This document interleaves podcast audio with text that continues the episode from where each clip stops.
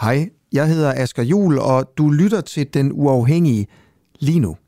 Du skal bare lige huske, at vi sender live hver morgen fra 7 til 9 på vores app. Og på appen kan du også finde nogle af vores andre programmer, der kun er for medlemmer.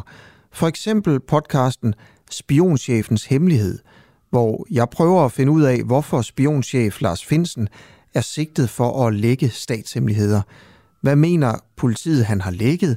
Hvorfor ordnede man egentlig ikke sådan det her i hemmelighed bag gardinerne? Hvilken rolle spillede Mette Frederiksen egentlig, og hvem er Lars Finsen? Nå, ikke mere om alt det. Du kan høre det i podcasten. Download vores app og bliv medlem, hvis du vil høre for eksempel det her program. Ja, og så slipper du i øvrigt også for den her irriterende besked i din daglige nyhedspodcast.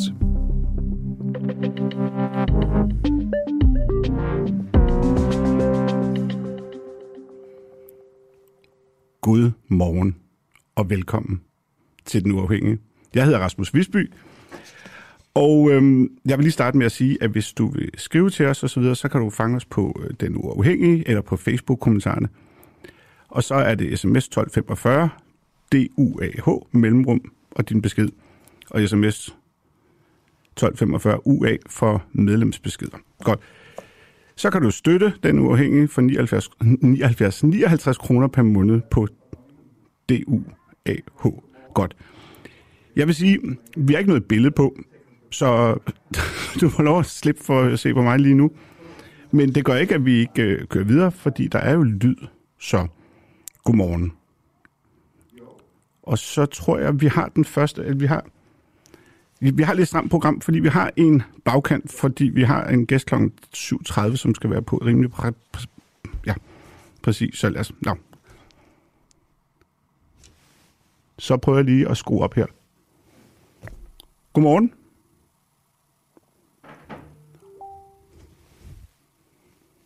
Og så driller det lige lidt her. Sådan skal det jo gøre. Det er jo første gang, jeg sidder her det, og sender live og så videre. Godmorgen. Godmorgen. Jeg får lige at vide, at jeg skal vente lidt, så det gør jeg. I mellemtiden kan jeg fortælle, at det er Manoj Parve, som er dansk iraner, seksolog og parterapeut, som vi skal have igennem her, og vi skal snakke lidt omkring øh, Iran og, og moralpolitiet.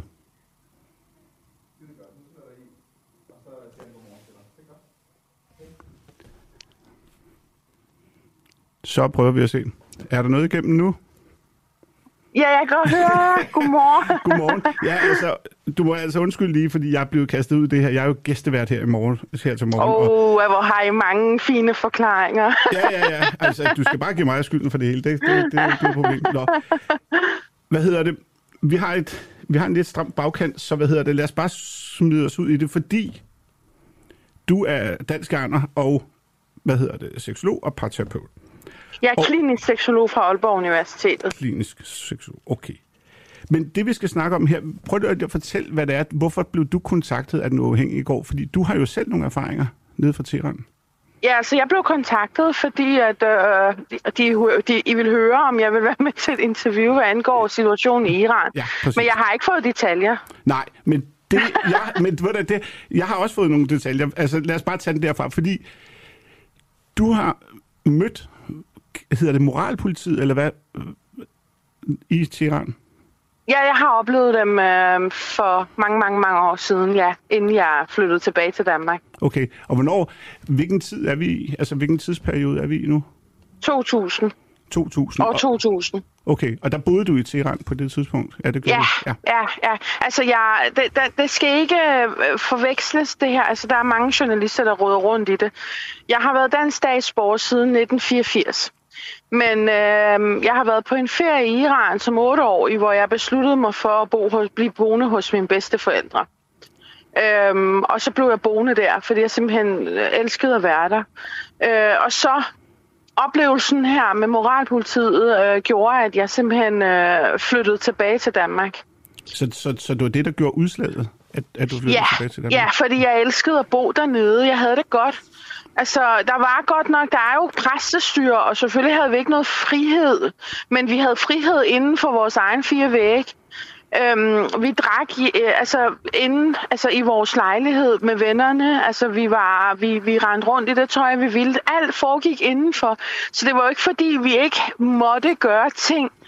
Øhm, vi måtte ikke ud i samfundet, men om vi så ikke gjorde det, det var så en anden ting. Så vi gjorde det jo alligevel. Øhm, bare inden, altså bare skjult. Vi holdt vores fester, men det var skjult. Okay. Altså, vi, alt det, de unge gjorde, at gøre herhjemme, gjorde vi, men bare skjult.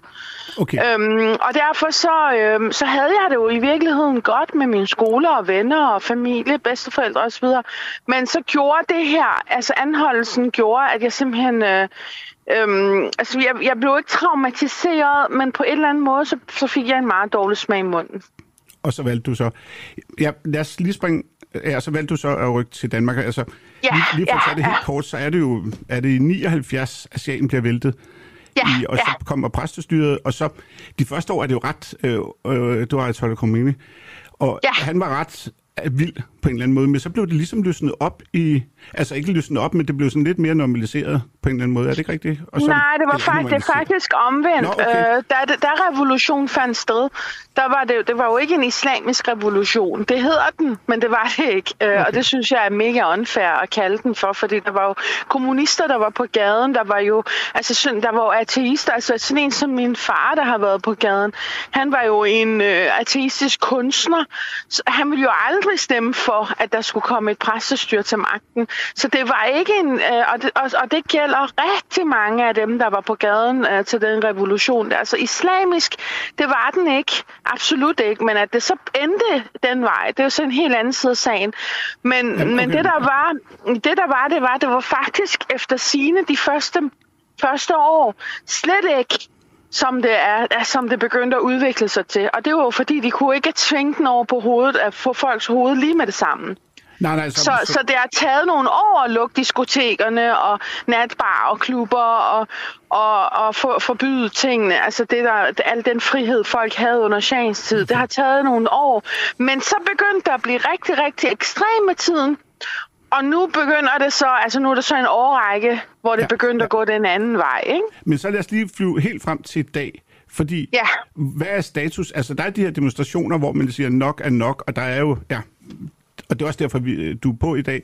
Det er jo fordi, der er de her demonstrationer, du selv har haft erfaring. Hvis, hvis, hvad oplever du i øjeblikket, når, når, altså, når du følger øh, demonstrationerne her fra Danmark? Hvad, hvad, hvad er sådan din reaktion på?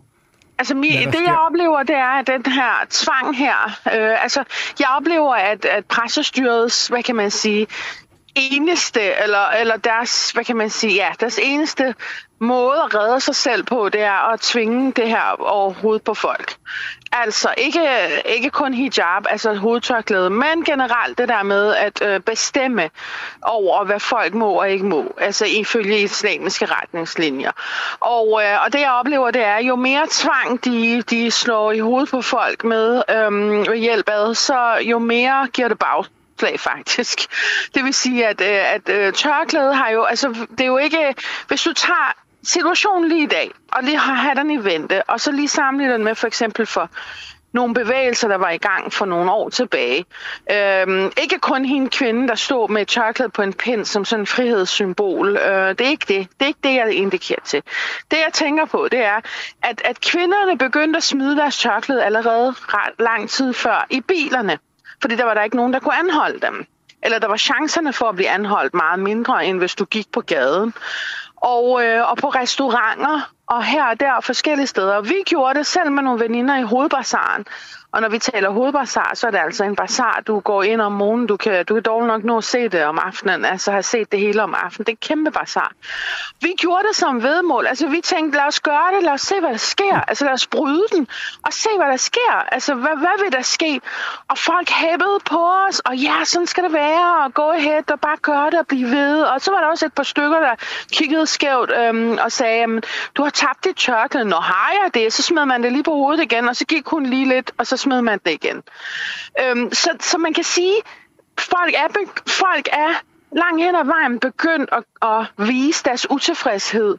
Så, Øhm. så, så er proppen af, altså er proppen af nu, kommer der til at ske, altså er det bare noget, for moralpolitiet og præstestyret og ting, altså for, for de slået tingene ned igen nu, eller er proppen Ja, af? er du, er du vanvittig? De skyder jo på folk. Altså, vi er jo, de er jo, ved du, hvor mange der er døde siden, altså her de seneste protester? Jamen det... De skyder jo på folk. Altså prøv at høre, de skyder. De står og skyder på, for, på deres egne folk for at slå dem ned.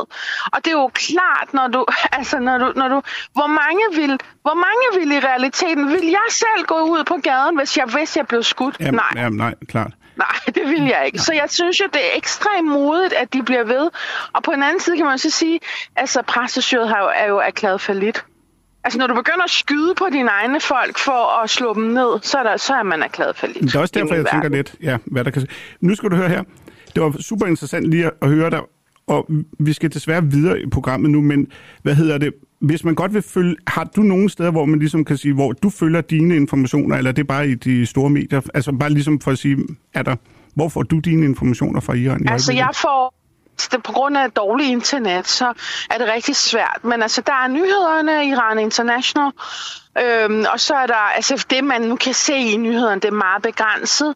Og så er der så sociale medier. Øhm, Men det er, jo så på Farsi, meget af det går ud fra. Ja, Ja. det er det. Altså, vi kan ikke, jeg kan ikke, altså det jeg følger, det jeg hører herhjemme, det er jo ikke engang dråben. Altså, Nej, det er det, jeg tænker der bliver på, kun lidt, og det er, det er jo drejet en helt anden retning. Det hedder en hijab-revolution. Det, altså, det er det jo ikke.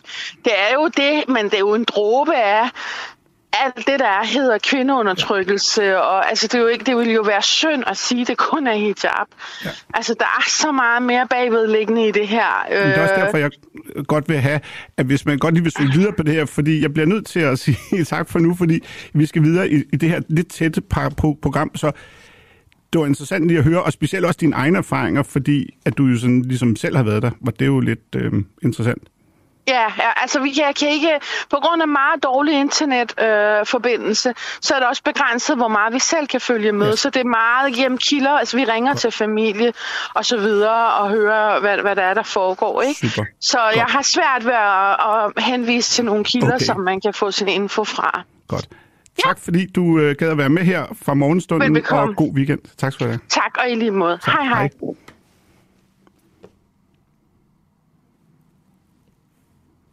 Og ja, og jeg sidder bare lige her, altså, ja, det må jeg undskylde, jeg sidder bare lige og kigger ud i luften, fordi der er jo sådan en telefonsluse, og det er jo ikke fordi, vi har uanet af linjer ind. Så lige nu, den næste gæst, vi skal have, det er Maria, Maria Krav, som er løsgænger i Folketinget, og vi skal snakke Nord Stream 2. Og jeg tror faktisk, vi er ved at så- være så småt igennem. Og ja, det er jo det der med at lave live. Altså, så skal man jo sidde der og holde øje med tiden og så videre. Man kan ikke bare sige, nu klipper vi, eller ting og sager. Jeg har det nemlig med at godt kunne finde på at gå i gang med at snakke. Men nu skal vi se her. Nu tror jeg simpelthen, at vi har... Godmorgen. Øh, godmorgen. Godmorgen. Jeg hedder Rasmus Visby, og jeg er gæstevært her, og er blevet kastet ud i det her helt vildt. Men Marie Krav, godmorgen. Godmorgen. Jeg skal høre, vi skal snakke Nord Stream 2.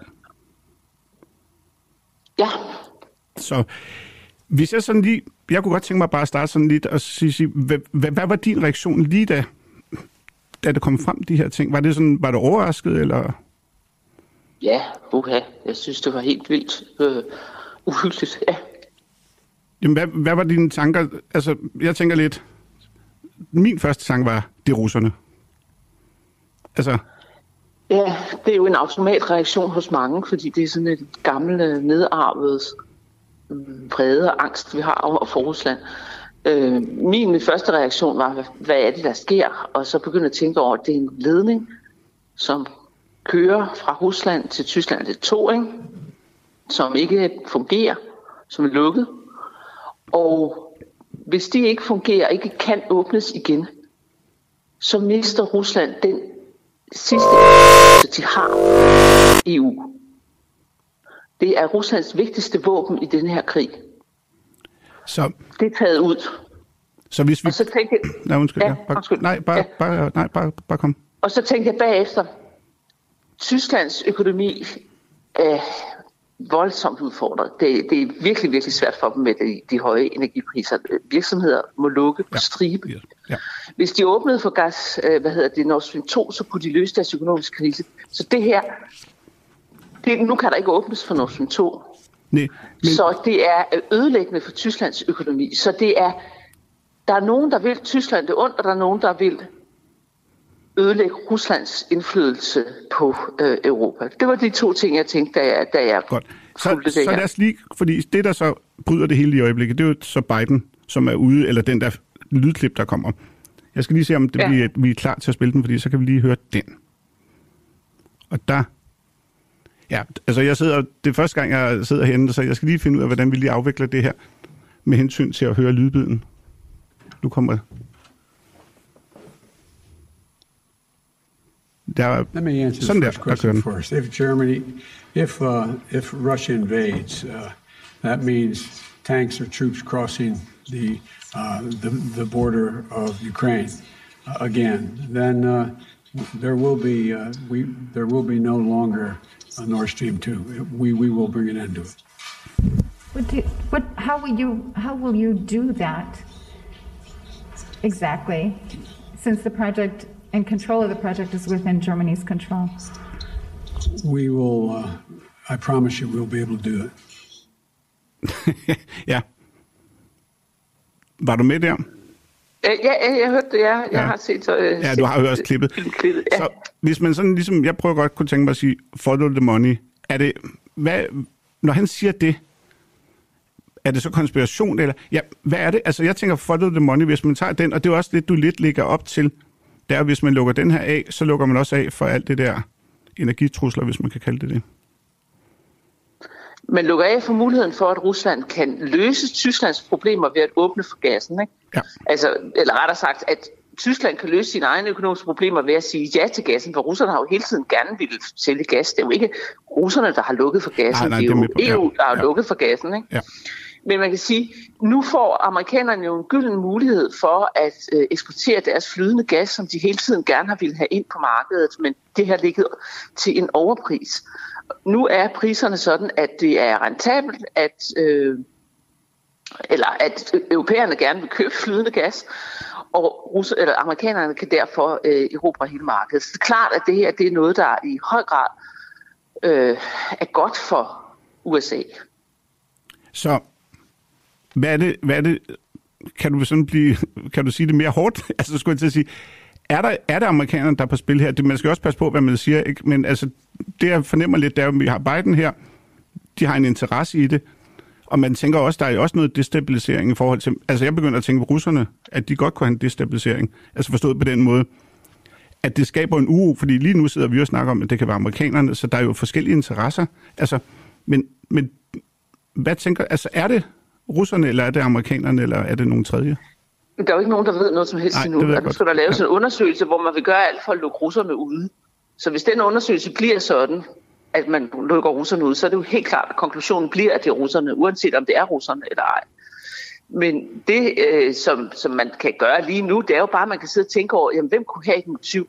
Altså, som, som sagt, øh, russerne det, det lyder virkelig mærkeligt, altså, at de som stat skulle have et motiv. Altså man siger jo, at det, for at lave det her, skal man formentlig have nogle kapaciteter, som, de, som, som kun stater har. Ikke? Så man kan gå staterne igennem, så kan man sige, altså, har Rusland et motiv? Det ser meget mærkeligt ud, at de skulle ødelægge deres egen eneste mulighed for at have indflydelse på EU. Har Tyskland et motiv? Nej, det virker meget mærkeligt, at de skulle ødelægge den eneste mulighed, de har for at løse deres øh, energikrise. Har øh, USA et motiv? Ja, der er en stor indtjeningsmulighed i det, og der er en stor mulighed for at svække andre øh, potentielle stormagter, Tyskland og Rusland, ved at gøre det her. Har Polen et motiv? Ja, de er har forsøgt at undgå, at Nord Stream overhovedet blev åbnet øh, på forskellige måder. Øh, og de er øh, bondkammerater med amerikanerne, som man, altså, så det er helt vildt, ikke? De kunne godt have et motiv. Har ukrainerne et motiv? Ja, de har et motiv, fordi nu går alle pipelines, eller mange pipelines igennem dem. Det vil sige, nu får de en meget stor indflydelse på gasleverancerne til, øh, til EU. Og altså, så man, du kan gennemgå dem alle sammen. Ja, men, har Danmark men, men, motiv? Ja. Det kan du også sige. Vi har også et motiv, fordi vi er jo også, ja. ligesom øh, polakkerne, bondkammerater med amerikanerne, vil gøre alt, hvad de Godt. bare tænker. Ja, jeg, skal, jeg, skal, sige, jeg skal bare lige høre, fordi der er lidt øh, presset tidsprogram her, men jeg skal bare lige høre dig her, her til sidst. Er, en ting er, at du siger alle de der motiver, men har de også kapaciteten, hvis du lige sådan svarer kort til sidst på det, Altså, det, det ved jeg jo ikke. Så kan du gå igennem og sige, så kan du gå igennem og sige, hvad med ikke-statslige øh, aktører? Der kan også være nogle ikke-statslige aktører. Der kunne være nogle øh, meget øh, vilde øh, ikke-statslige russiske grupper, som ønskede at accelerere eller eskalere krigen, der kunne gøre det. Øh, det samme kan være tilfældet i, øh, i andre lande. Der kan være øh, ja. grupper, som har nogle motiver, som vi slet ikke kender endnu. Ikke? Men det er mindre sandsynligt, tror jeg, fordi de næppe har de, okay. øh, de kapaciteter. Men jeg synes ikke, man skal sige, hvem det er. Jeg synes, man skal have en undersøgelsesgruppe, ja. hvor alle indgår. Ikke? Og så skal man bare være du... åben over for, at der kan være forskellige motiver. Ikke? Marie Krav, tak fordi du lige gad i hvert fald at stille nogle muligheder op og nogle ting og sager, og tak fordi du gad at, at være med her fra morgenstunden. Selv tak. Ja. God morgen og god weekend. Hej. Hej. lige måde, ja. Så skal vi videre i teksten, og det er noget, jeg selv har været, fordi jeg var inde og besøge øh, i Publicistklubben her den anden dag i tirsdags, hvor der var hvor det var, hvad hedder det, der blev diskuteret den her pigekurs-sag, og hvor uh, Michael Bøjsen dukkede op.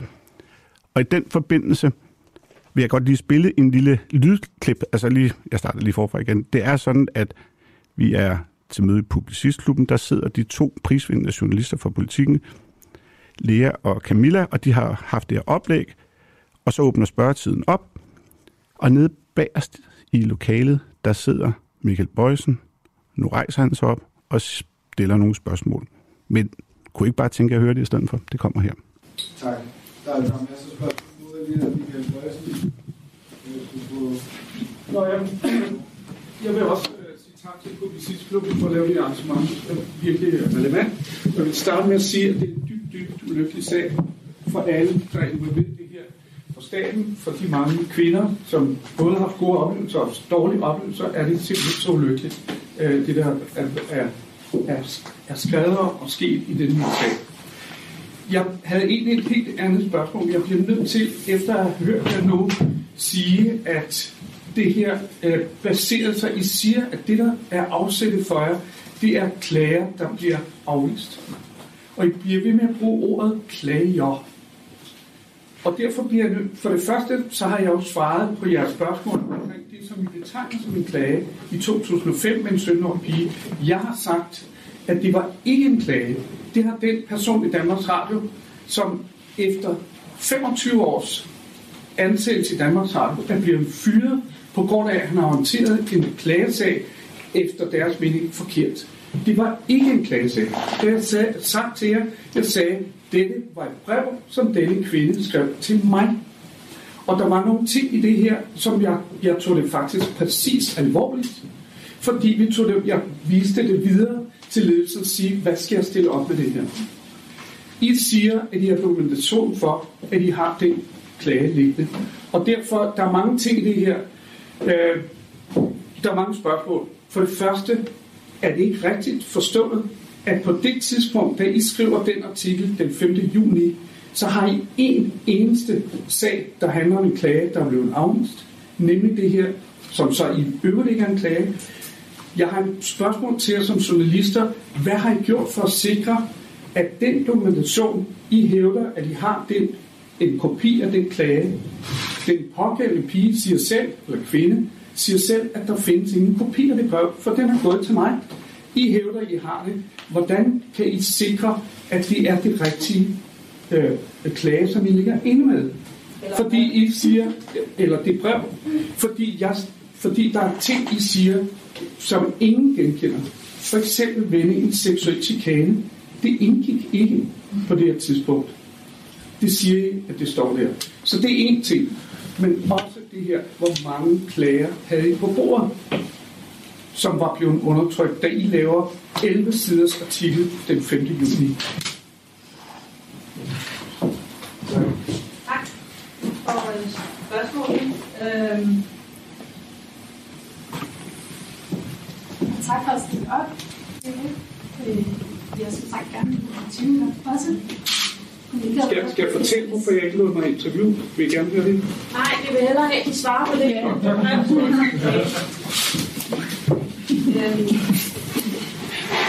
den kilde, vi har, der så frem i avisen, der har skrevet klagen, opfatter det som Nej. Øh, I det omtalt som en klagesag. Og øh, vi har begge briller. Øh, ordet seksuel chikane indgår i det. Og øh, det er noget, fordi der er blevet, øh, fordi jeg ved, at det er advokat, at øh, jeg har henvendt sig om det, henvendt jer om det, så er, har det været op på chefredaktørniveau, og vores øh, redaktører har øh, brevet. Øh, Et spørgsmål er, hvordan I, hvordan I kan vide, at det er faktisk det brev, som blev sendt til mig i 2005.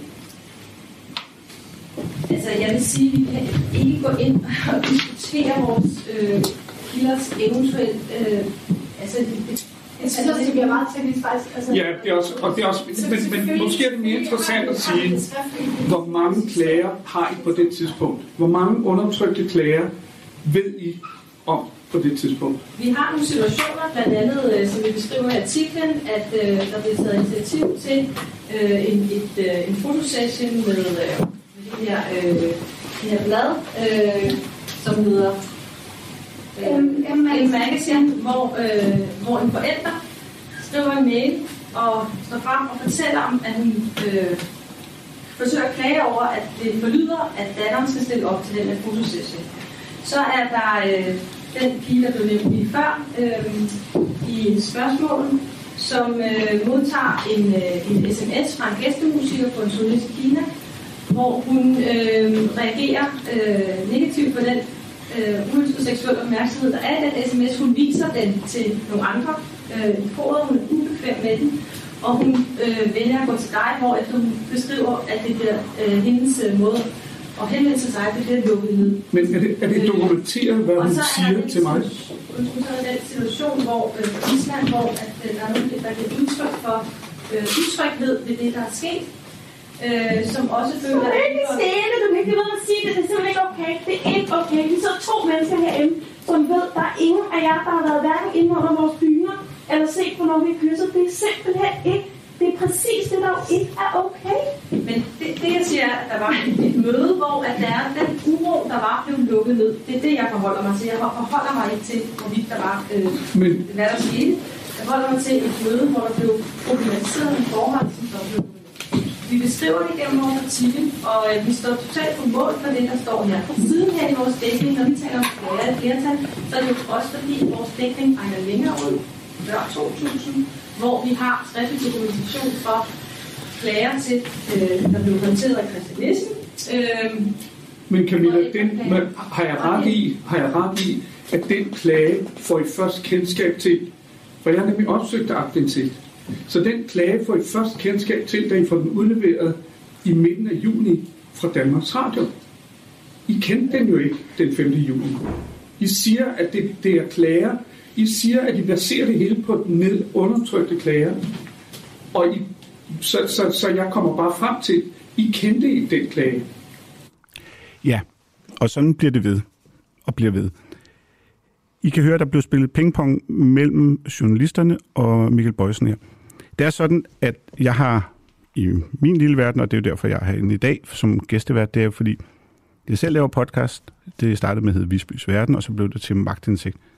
Jeg har lige netop i går aftes udgivet en podcast, netop præcis, hvor jeg gennemgår det her, og hvor der kommer meget mere lyd. Så hvis du vil høre mere af det, så gå ind på min podcast og lyt der. Og så skal jeg lige sige, Alexander, der sidder ude i, han har godt nok haft øh, været noget rundt i hovedet, fordi det viser sig, at jeg kommer her ind i, undskyld, jeg kommer her ind i studiet her til morgen, og får det her program at vide, og der er manuskripter og sådan noget, men jeg sætter min computer oven på manuskripterne. Så jeg sidder sådan set bare med tidsplanen, og så går jeg bare i gang med interview, uden jeg reelt har spørgsmål. Så hvis det virker lidt u... Altså, det giver mening lige pludselig, at alle de der manuskripter, der lå, så jeg har sådan ligesom kørt freestyle øh, ret vildt. Nå. Så, så ved I det. Og sådan er det at være live med, med sådan nogle ting her. Nå. Som sagt, Michael Bøjsen, øh, gå ind og hør til, lyt til min podcast, og så har jeg lavet en anden podcast, fordi jeg er sådan en, der normalt graver lidt i tal og den slags ting. Og, og der har jeg kigget på Motorstyrelsen. Og der har jeg virkelig undret mig meget over, at man går ind, hvis man går ind på Motorstyrelsens hjemmeside, så kan man grave en årsrapport frem, og der står ligesom, hvad, hvad de skal nå af mål og, og ting og sager. Og der fandt jeg ud af, at Folketinget havde besluttet sig for, at nu skulle man kontrollere 15 procent af alle importerede biler. 15 procent af alle importerede biler. Jeg skulle lige op for Peter Loft, som er med her, det var den tidligere departementchef i Skat og skatteadvokat. Godmorgen, Peter. Godmorgen. Du hænger lige på lidt, men det er bare lidt mere, så du lige kan høre, hvad det er, jeg sidder og fortæller om her nu. Yes. Det er, at øhm, jeg finder ud af, at Folketinget af den blå regering i sin tid besluttede, at det her kontroltryk skulle stige fra 2 til 10 procent på de her importerede biler, fordi vi skal jo ikke snydes. Bagefter så kommer den røde regering til, og de siger, ah, nej, nej, det skal, være, det skal ikke være 10 procent, det skal være 15 procent. Så skruer man op til 15 procent. Men de her årsrapporter, som ligesom fortæller, hvad der er sket, viser, at det kun er 5,5 procent, der er blevet kontrolleret. Og Peter, hvorfor, hvorfor følger man ikke, altså hvad er det, der sker? Du er jo tidligere departementchef i skat. Er det så normalt, at når Folketinget beslutter noget, så lader man bare være med at effektuere det? Nej, jeg vil ikke kalde det normalt, men jeg tror nok, det sker jævnligt, at øh, man træffer en, en beslutning, som så i administrationen måske nærmest opfattes som en, en principbeslutning, noget man skal stile imod, men ikke noget, man sådan har forestillet sig, at man bliver målt på decimaler på. Jeg vil skyde på, at Motorstyrelsen sådan set gør, hvad de kan for at nå op på de 15 procent, men det er jo ikke nogen hemmelighed, at der er mange problemer i Motorstyrelsen, så det overrasker mig sådan set ikke, de heller ikke er nået, øh, eller langt fra nået målet øh, på det her felt. Så, altså, hvad, hvad, altså som, når man som folketing går ind og allokerer pengene og siger 50 millioner, der går nok fra 2 til 10 procent. Og det er lidt teknisk. Altså, jeg tror lige, jeg bliver nødt til at forklare det her igen, fordi det svarer lidt til, at hvis vi har parken, og der er plads til 50.000, vi siger, at der er plads til 70.000 mennesker, det er nogenlunde det antal biler, der blev importeret sidste år. Så forestiller jeg mig, at tilskuerne af biler, at man så skal tjekke 15 procent, og man tjekker reelt kun, altså kropvisiterer dem, kan man sige, og tjekker det. Og der gør man kun 5 procent. Så det vil sige, der er jo nogen, der smutter igennem her, uden at blive opdaget, kan man sige. Peter? Ja, det er rigtigt.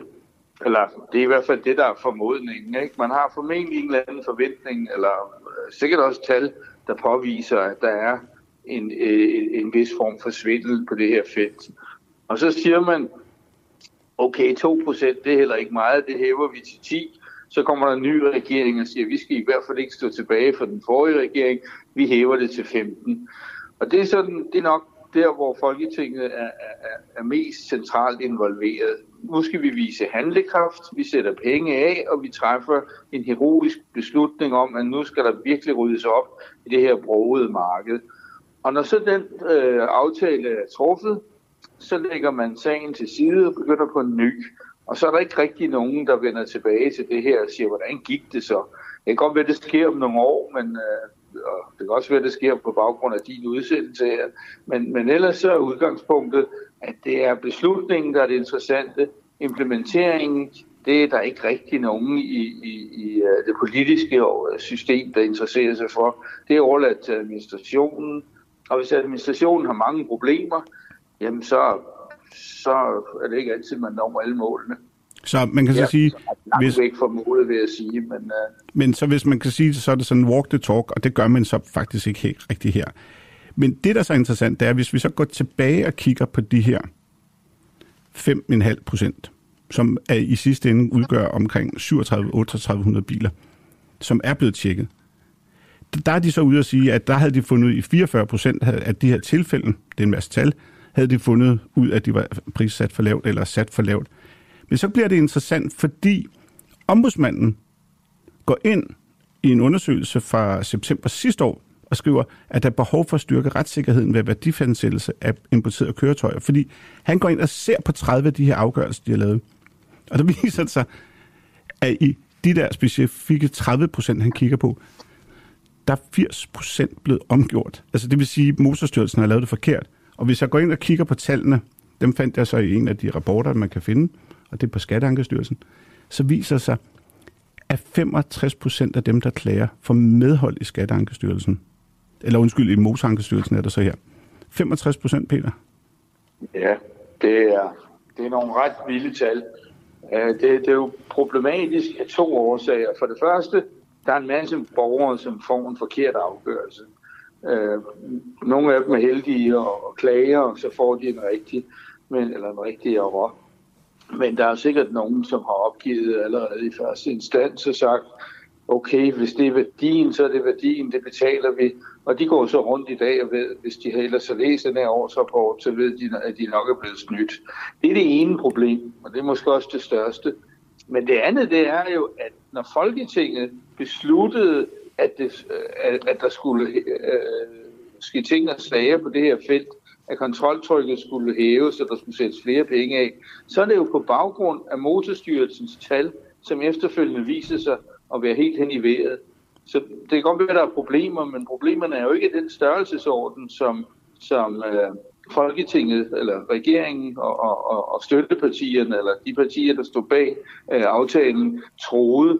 Fordi de har jo bygget selvfølgelig på motorstyrelsens tal, der, der viser, at der bliver øh, ændret i, i, i et meget, meget stort antal tilfælde, der hvor de er inde over. Og så har de jo ikke fået at vide efterfølgende, men en stor del af dem bliver ændret tilbage igen, når når til næste instans. Ja, jeg har det faktisk sådan lidt, det er lidt interessant, fordi i går eftermiddags, der fik jeg en mail fra øh, en, øh, som har et firma, der hedder Autofair, og han beskæftiger sig sjovt nok med, han hedder Robert øh, Kofod Egil, tror jeg, der hedder. Ja. Nu skal jeg prøve at høre, hvad han skriver her. Han skriver, jeg har med interesse lyttet til din podcast, i særdeleshed omhandlende Motorstyrelsen. Jeg beskæftiger mig med eksport af brugte biler, og vi har vi har da en mængde af sager med Motorstyrelsen. Selvanmelderordningen har for eksporteret ophørte fra år tilbage. I forhold til pristjek på brugte biler, synes jeg, at du skal forholde motorstyrelsen med det faktum, at kun 12,2 procent af deres afgørelser bliver stadfæstet af rekursmyndigheden ved klageadgang, altså det vil sige motorankestyrelsen, og så vedhæfter den der. Derimod gives der helt eller delvis medhold i knap 60 procent, og så det er nogle ældre tal, han sidder med, men igen, han har altså brugt ufattelig mange ressourcer. Altså, hvor er retssikkerheden henne i det her system? Der er ingen retssikkerhed. Altså, det er, øh, altså, det er jo, man kan jo glæde sig over, at vi har et ankesystem, og de retter jo så op på en del af det, men, men udgangspunktet må jo helt klart være, at den afgørelse, man får i første instans, er korrekt. Nu taler vi så om et skøn, og det er altid svært at skønne, men på den anden side, Motorstyrelsen burde jo være nogle af dem, der er bedst til det. Men selvfølgelig kan de ikke ramme præcist i, i 100% af tilfældene. Men de, gælder ikke, altså, de må ikke ramme forkert i 90 procent af tilfældene, eller hvor meget det nu er her. Nej. Øh, det, det, er jo, det, er jo, altså, det, det, det, det siger jo sig selv, at der er ikke retssikkerhed, når der er så mange fejl. Nej, og man kan så sige, den næste ting, som i den her sag, er jo så, at at de her tal er jo ikke rigtig noget, der kommer frem, og nu kan man så sidde, jeg ved ikke om folk, der lytter med, er faldet i søvn i mellemtiden, fordi det er meget teknisk, men, men i virkeligheden handler det om, er ombudsmanden så reelt ude og sige, prøv at høre her, Motorstyrelsen, I følger ikke de afgørelser. Det vil sige, vi sætter en, vi laver et regelsæt, vi laver øh, et regelsæt til det her ludospil, der hedder, I skal gøre sådan her. Men det gør de ikke. Altså, og, og i og med, at de så ikke vælger det her, jeg gjorde så det, at jeg tog fat, jeg fandt telefonnummer til den øverste direktør, og ringede til ham og sagde, ej, du skal gå igennem presseafdelingen. Og så prøvede jeg så at walk the talk og gå igennem presseafdelingen, og så jeg godt ville have et interview, og så sagde de, det må du godt få. Men så ville de godt have en ramme for det her interview. Så sagde jeg, nej, vil jeg godt stille spørgsmål, jeg kan bare sige nej tak. Det korte og lange er så, at de siger ja til det interview, og jeg får bekræftet et interview med Claus Holm, som er deres underdirektør, som sidder med det her. Men i går, nej, i forgårs skriver de så, at han vil alligevel ikke stille op til interview. Så man kan så sige, de gider ikke engang, eller gider ikke, de vil ikke stille op til interview, og det er jo kritiske tal, det her. Hvorfor, ja. hvorfor stiller de ikke op til, altså det ved jeg godt, du ikke kan svare på, men men synes du ikke, de har en eller anden pligt til at forklare sig over for offentligheden? Jo, jo, altså de arbejder jo i offentlighedens tjeneste, og når man så påpeger et ubetinget problem, så var det måske meget fair, at man gik ind og prøvede at sige, måske ikke så meget, hvad årsagen er, men, men mere, hvad vil man gøre for at rette op på det. Men det vil de altså ikke, og måske sådan på det menneskelige plan kan jeg godt forstå det, hvis jeg skulle ud og, og forsvare noget så gedin skidt, som det, der er tale om her, så vil jeg vel også til tilløb, før jeg gjorde det, men, men uh, det ændrer jo ikke på, at det, det burde de jo nok. Jo, jo større problemerne er, jo, jo, jo mere korrekt ville det vil være, hvis man forholdt sig til dem, ikke? Men, men Peter, jeg bliver lige nødt til at spørge dig, fordi du er tidligere departementchef i Skat. ja. i Skatteministeriet. Og du har jo skrevet en bog om det, og du stoppede jo ret bræt og så videre. Men sidder du ikke bare og er sur og synes, det er noget pjat? Altså, jeg ved godt, at, at du taler mine tal, men, men er det et problem, det her? Altså, er det ikke bare dig, der er sur? På, det altså... håber jeg ikke, at det er. Men altså, nu har jeg aldrig nogensinde hverken im- eller eksporteret en brugt bil, så jeg har ikke været selv ramt af det. Men, men de folk, som, som øh, er nødt til at forholde sig til de her regler, det kan være professionelle, der importerer biler udefra, eller, eller folk, som, som sælger deres bil til udlandet, de er jo fuldstændig afhængige af de her værdiansættelser, som, eller fastsættelser, som motorstyrelsen skal træffe. Og, og, og så ved jeg ikke, om jeg er en sur mand. Jeg tror, at de fleste, du vil spørge, også sådan nogle jubelglade, vil sige, at en fejlprocent af den størrelsesorden, vi er oppe i her, det er altså ikke acceptabelt. Jeg kan sige til dig, nu sidder jeg lige og kigger, at man kan sådan visuelt se det inde på Skatteankerstyrelsen, og de, altså der vil jeg så sige, sådan nørd som mig, og du siger den sikkert så også, man kan faktisk gå ind på Skatteankerstyrelsen og finde de her rapporter, og nu sådan visuelt, nu vil jeg ønske, at der var kamera på og så videre, men der kan jeg se, at det er altså 62 procent i 2021, der bliver hvor at klager for helt eller med del med. Men hvis du kigger inde på Skatteankerstyrelsen, som er en anden øh, ankeinstans, så er det 5 procent. Altså, altså, det, altså, der er de lidt mere skarpe i spyttet øh, omkring deres afgørelser. Om det så er enige, om man skal klage videre, det er sådan en anden historie. Men det er, altså det, når man kigger på det, så er det markant. 62 procent af klagerne, så man kan sige helt generelt, at tallene, de må, helst ikke, de må hverken være for høje eller for lave. Hvis de er for lave, så tyder det jo på, at, at det er for, altså, øh, altså en, en medholdsprocent på 0 kan jo ikke lade sig gøre. Det vil være det samme som at sige, at Skattestyrelsen altid træffer rigtige afgørelser. Det er der ingen, der tror på. Så hvis den kommer helt derned, så er der noget, der tyder på, at klagesystemet ikke fungerer ordentligt. Omvendt, hvis den kommer op i den anden ende, så er der noget, der tyder på, at, at første instansen ikke fungerer ordentligt. Det bedste, det, eller der hvor det sådan plejer at centrere sig, det er, at du får medhold i sådan cirka knap og nap en tredjedel af sagerne. Det er sådan det, man, man, man regner med, at, at det er normalen. Så der skal være en anden form for fordeling der? Øh... Ja, det er, ikke, det er jo ikke sådan en matematisk fordeling, det er bare nej, sådan, nej. sådan har det udviklet sig over årene. Ja. Nu kan jeg så forstå, at det har så også ændret sig på Skattestyrelsens område, eller Skatteankenævnets område. Men, øh, men altså, det, det er jo klart, at der, der vil, altså vi, vi taler jo om, om regler, som ikke er ret nemme at have med at gøre. Yes. For det, første, det, det, det, dels er det svært altid at foretage et skøn. Det er meget nemmere, hvis der står i loven, hvis bilen er blå, så skal du betale så meget i afgift, hvis den er sort, så skal du betale så og så meget. Her der står, at du skal se på værdien i handel og vand eller sådan noget. Det er svært, ikke? Altså, det er jo ja. Ja, afhænger altså... af handelstalent og alt muligt andet, ikke? Øhm, så, så reglerne er svære med at gøre. De er heller ikke fuldt med tiden. Øh, da man lavede de her regler, var, var motormarkedet fuldstændig nationalt. Det var det eneste sted, du kunne købe biler, det var i Danmark, og det eneste sted, du kunne sælge dem, var i Danmark. Ja. Sådan er det jo overhovedet ikke længere, men reglerne afspejler ikke, at det er blevet internationalt. Så der er ingen tvivl om, at motorstyrelsen sidder med nogle svære regler. Og det kan jeg blive enig Og det har jeg faktisk også lavet et podcast om, som hedder Walk the Talk, og som var det, der ligger før det her med Publicis Men det, jeg synes, der lige måske er vigtigt her til sidst, det er, at jeg synes også, det er mærkeligt, at de så ude i pressen og sige, at de klarer det fantastisk, og at for eksempel Ekstrabladet samler den historie op i deres moserdel og fortæller, at de fanger alle de her banditter. Og så i virkeligheden de banditter, som jo så åbenbart ikke er banditter, fordi det bliver omgjort i, i Mosankestyrelsen. Så der er også en fortælling i det her. Hvorfor skal man gå ud, og det forstår jeg bare ikke, hvorfor man går ud i pressen og fortæller de her historier, når man så kommer med nogle tal, man faktisk godt vil forhøre dem om, så virker det mærkeligt. Jeg skal lige høre dig, det sidste ting, og det var det, jeg lige kom frem til nu, det er, at den her årsrapport, hvor de her dramatiske tal står, den er underskrevet af departementchefen. Det vil altså sige din afløser. Ja. Ved han det? Altså, du har underskrevet sådan nogle rapporter også. Altså, læste du dem, eller sad du bare og sagde la la la la? Altså... Ja, nu har han jo så fået syv, han skal læse. Jeg havde kun en. Det gjorde mit liv lidt nemmere. Men øh, Øh, nej, altså selvfølgelig læser man, det kan godt være, at du ikke er nede i alle detaljer, men altså, som jeg husker den rapport, du sidder med foran dig, så er der jo netop de der søjlediagrammer, som viser med al ønskelig tydelighed, at her er der altså et eller andet, der skærer ud og er helt anderledes, ja. end hvad man normalt er vant til. Så, så du behøver ikke engang at tage de, de skarpe briller på for at se problemet. Nej, og så, det må han nødvendigvis ja, Og så kommer det sidste spørgsmål, som du nærmest bare skal svare ja eller nej på. Gør han så skatteministeren opmærksom på, at, at der ligesom mangler nogle ting, der skal følges op på? Det ved jeg ikke. Det tør jeg ikke sige. Det ville jeg have gjort. Okay, godt.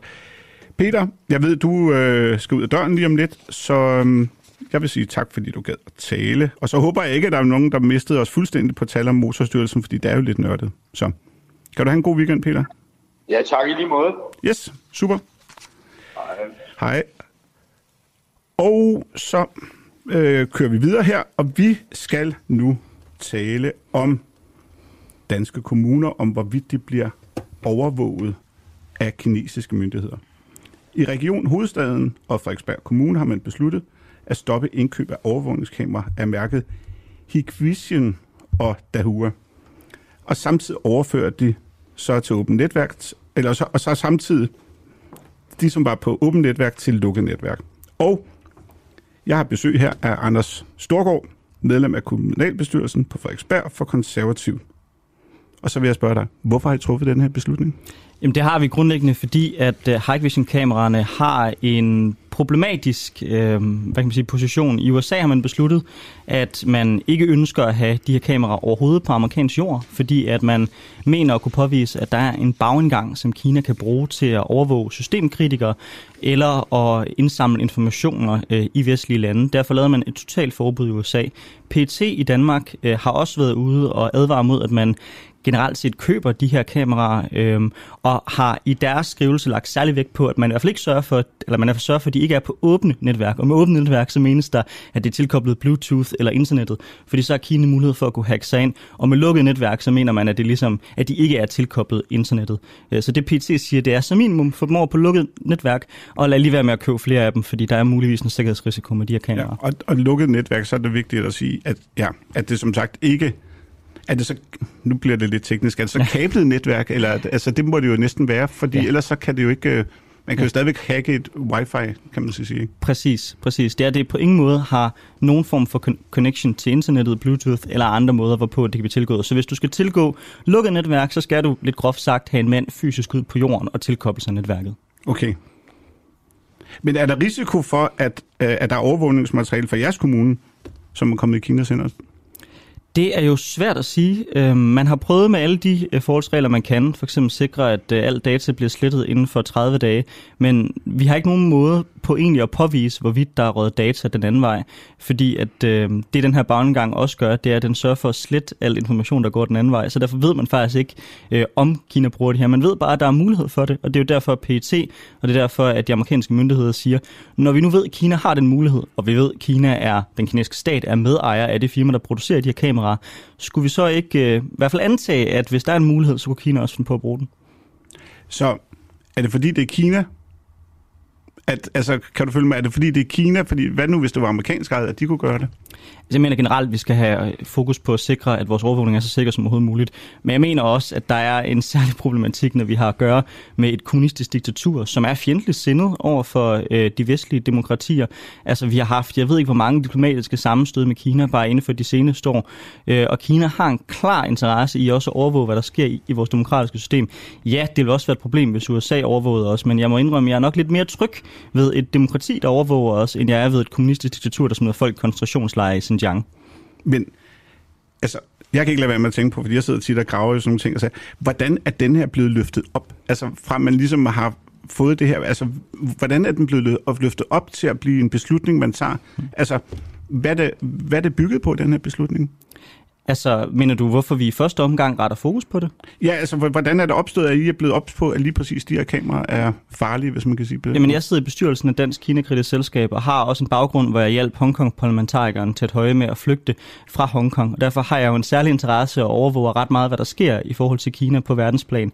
Og derfor så jeg og øh, formanden for Dansk Kinakritisk Selskab, Thomas Rodén, der har stillet det samme forslag i Region Hovedstaden, vi overvåger jo mange af de her ting, der sker internationalt. Ja. Og der har Europa bare i mange år været lidt, lad os bare sige det sådan, måske naiv i forhold til USA, og det er også derfor, vi prøver at løfte nogle af de her dagsordner ind. Og når PET så kommer med en ret klar udtalelse, efter der har været nogle diskussioner i Aarhus, øh, og jeg mener også i Viborg, øh, så mener jeg jo, det er noget, kommunerne bør reagere på. Og så er det jo nemt for mig at sidde og, sidde og sige, hvilket jeg også mener, at der skal være et nationalt forbud, men jeg kan jo starte med så at sørge for, at der er i hvert fald er styr på kameraerne i min egen kommune. Og når jeg så spørger vores kommune og finder ud af, at 60% er fra Hike Vision, så skal jeg også reagere på det, ikke?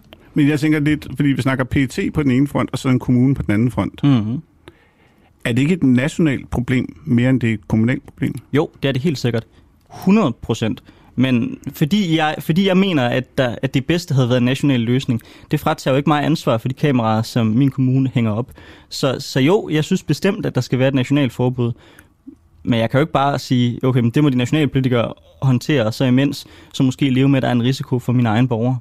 Og hvad er, hvad er altså hvis vi sådan siger, Frederiksberg Kommune, og siger, nu spurgte jeg før, om det var blevet overvåget, ting, mm. men hvad er det præcis, du tænker, at problemet er, at Kina får fat i noget overvågning lige præcis fra Frederiksberg Kommune? Men det, kunne, det er, for mig er det ikke specifikt Frederiksberg Kommune, men altså vi har jo øh, flere... Eller hovedstadsregionen, eller regionen hovedstaden er det også jo. Generelt er det jo bare et problem, fordi vi har jo for eksempel studerende, der kommer fra Hongkong, vi har studerende, der kommer fra fastlandskina, som vi ved, Kina har en interesse i at følge, hvad de gør. Mange af de folk har der tidligere været om, kan potentielt være blevet overvåget, fordi man ligesom er opmærksom på, nu hvor de er i Vesten, kritiserer de så det kinesiske regime. Og der er det jo ret interessant for Kina at følge med i, hvad der foregår heroppe. Jeg tænker også, vores demokratiske beslutninger og hvad der foregår og sådan nogle ting, kan jo også være interessant. Måske man kan få øh, noget snavs på nogle politikere og kan bruge det mod dem. Altså, der er jo så mange måder, hvorpå overvågning kan udnyttes, så det er jo også derfor, Kina har en særlig interesse i det. Man kan jo spørge sig selv, hvorfor har de her high vision kameraer i rigtig mange år været så markant billigere end resten af markedet? Kunne det være, fordi Kina har en interesse i at prisdompe, fordi det giver dem nogle informationer, de har ønsket? Det tror jeg. Det er interessant, men så skal jeg lige høre, er der så andre kommuner i Danmark, hvor man fortsætter, altså, altså hvor man mm. kører indkøb og drift i åbne netværk af, af præcis lige de her kameraer? Jeg har ikke et overblik. Det jeg ved, det er, at i Vallensbæk har man lige besluttet at pille alle kameraerne ned. Jeg ved, at man har gjort det samme i Viborg. Jeg ved, at man i Aarhus har valgt ikke at gøre noget ved det, mig bekendt. I Region Hovedstaden, altså i regionen, har man lige besluttet, ligesom Frederiksberg, at man ikke indkøber nye. Og jeg har, mener også at have kendskab til, at øh, der også hænger nogen i Københavns Kommune. Men vi har faktisk ikke et overblik. Og det synes jeg i virkeligheden også er noget af det mest problematiske. Det er, at vi har overhovedet ikke styr på, hvad der sker med de kameraer. Det har været det vilde vesten, hvor man bare har sagt, kommunerne, I kan bare køre det billigste ind. Og så tænker vi overhovedet ikke på datasikkerheden. Det er et problem. Kan man...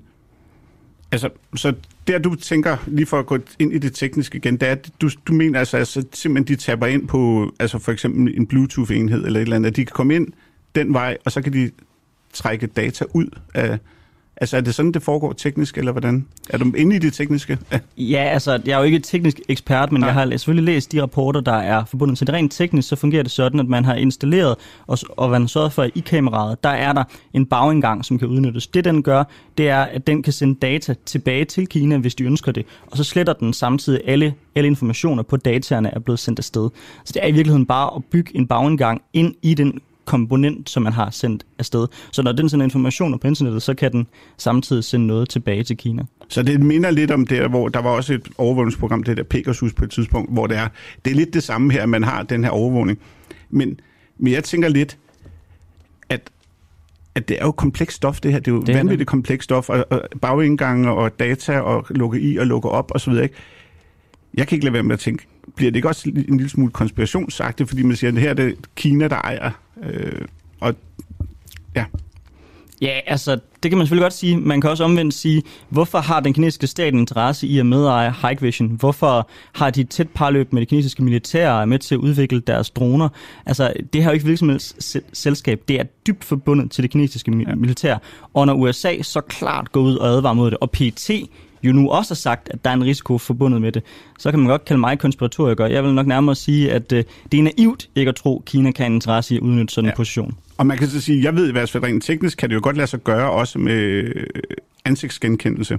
Præcis. Så man behøver ikke engang at have nogen, der sidder og kigger på det. Man kan jo bare sidde og sige, nu skal vi finde person X, og så kan man faktisk lave en overvågning på det. Præcis, og det er også noget, det USA påpeger i deres rapport, at det særligt kan have en udfordring i forhold til dissidenter eller folk, der flygter, som Kina er på jagt efter. Ja. Hvor mange, altså, hvor stort er problemet, altså lige præcis i Frederiksberg Kommune, hvor, hvor, hvor du jo ligesom er, de her Hike Vision og Dahua, hvad, hvor mange har der været af de her kameraer i kommunen? Det er 60 procent af de kameraer, vi har oppe at hænge, og jeg mener, jeg kan ikke lige huske det helt præcise tal, men det er cirka 430 kameraer, vi har haft. Så det er en ganske anselig andel. Jeg mener, det var sådan noget 260 kameraer. Og hvor, og hvor hænger sådan en kamera typisk? Det ved jeg faktisk ikke. Jeg ved, jeg ved der hænger nogen inde på Rådhuset, øh, og så ved jeg, at vi har nogen hængende ude på de decentrale institutioner, men jeg har ikke fået fra Frederiksberg Kommune en detaljeret gennemgang af, hvor de hænger henne ud over ja. det. Hvad, hvad har sådan nu ved jeg godt, det er lidt off-topic, og det er heller ikke fair, hvis du ikke kan svare på det, men, men, men hvad er formålet generelt med de her kameraer? Jamen, altså, kameraerne bliver typisk hængt op, fordi man ønsker, at der skal være en form for sikkerhed. Altså, på rådhuset, så kunne det være, at man er interesseret i, at der ikke er nogen folk, der øh, bryder ind, eller stjæler, eller ødelægger ting, og derfor hænger man overvågningskameraer op. Der er jo en særskilt diskussion om, hvorvidt det har taget lidt overhånd i forhold til, hvor mange overvågningskameraer vi hænger op. Øhm, der taler jeg ikke på vegne af mit eget parti, men rent personligt mener jeg generelt, at overvågningen har taget overhånd i vores samfund. Øhm, men det er jo meget smart, hvis der sker noget kriminalitet. Jo, det er det bestemt. Det er det bestemt.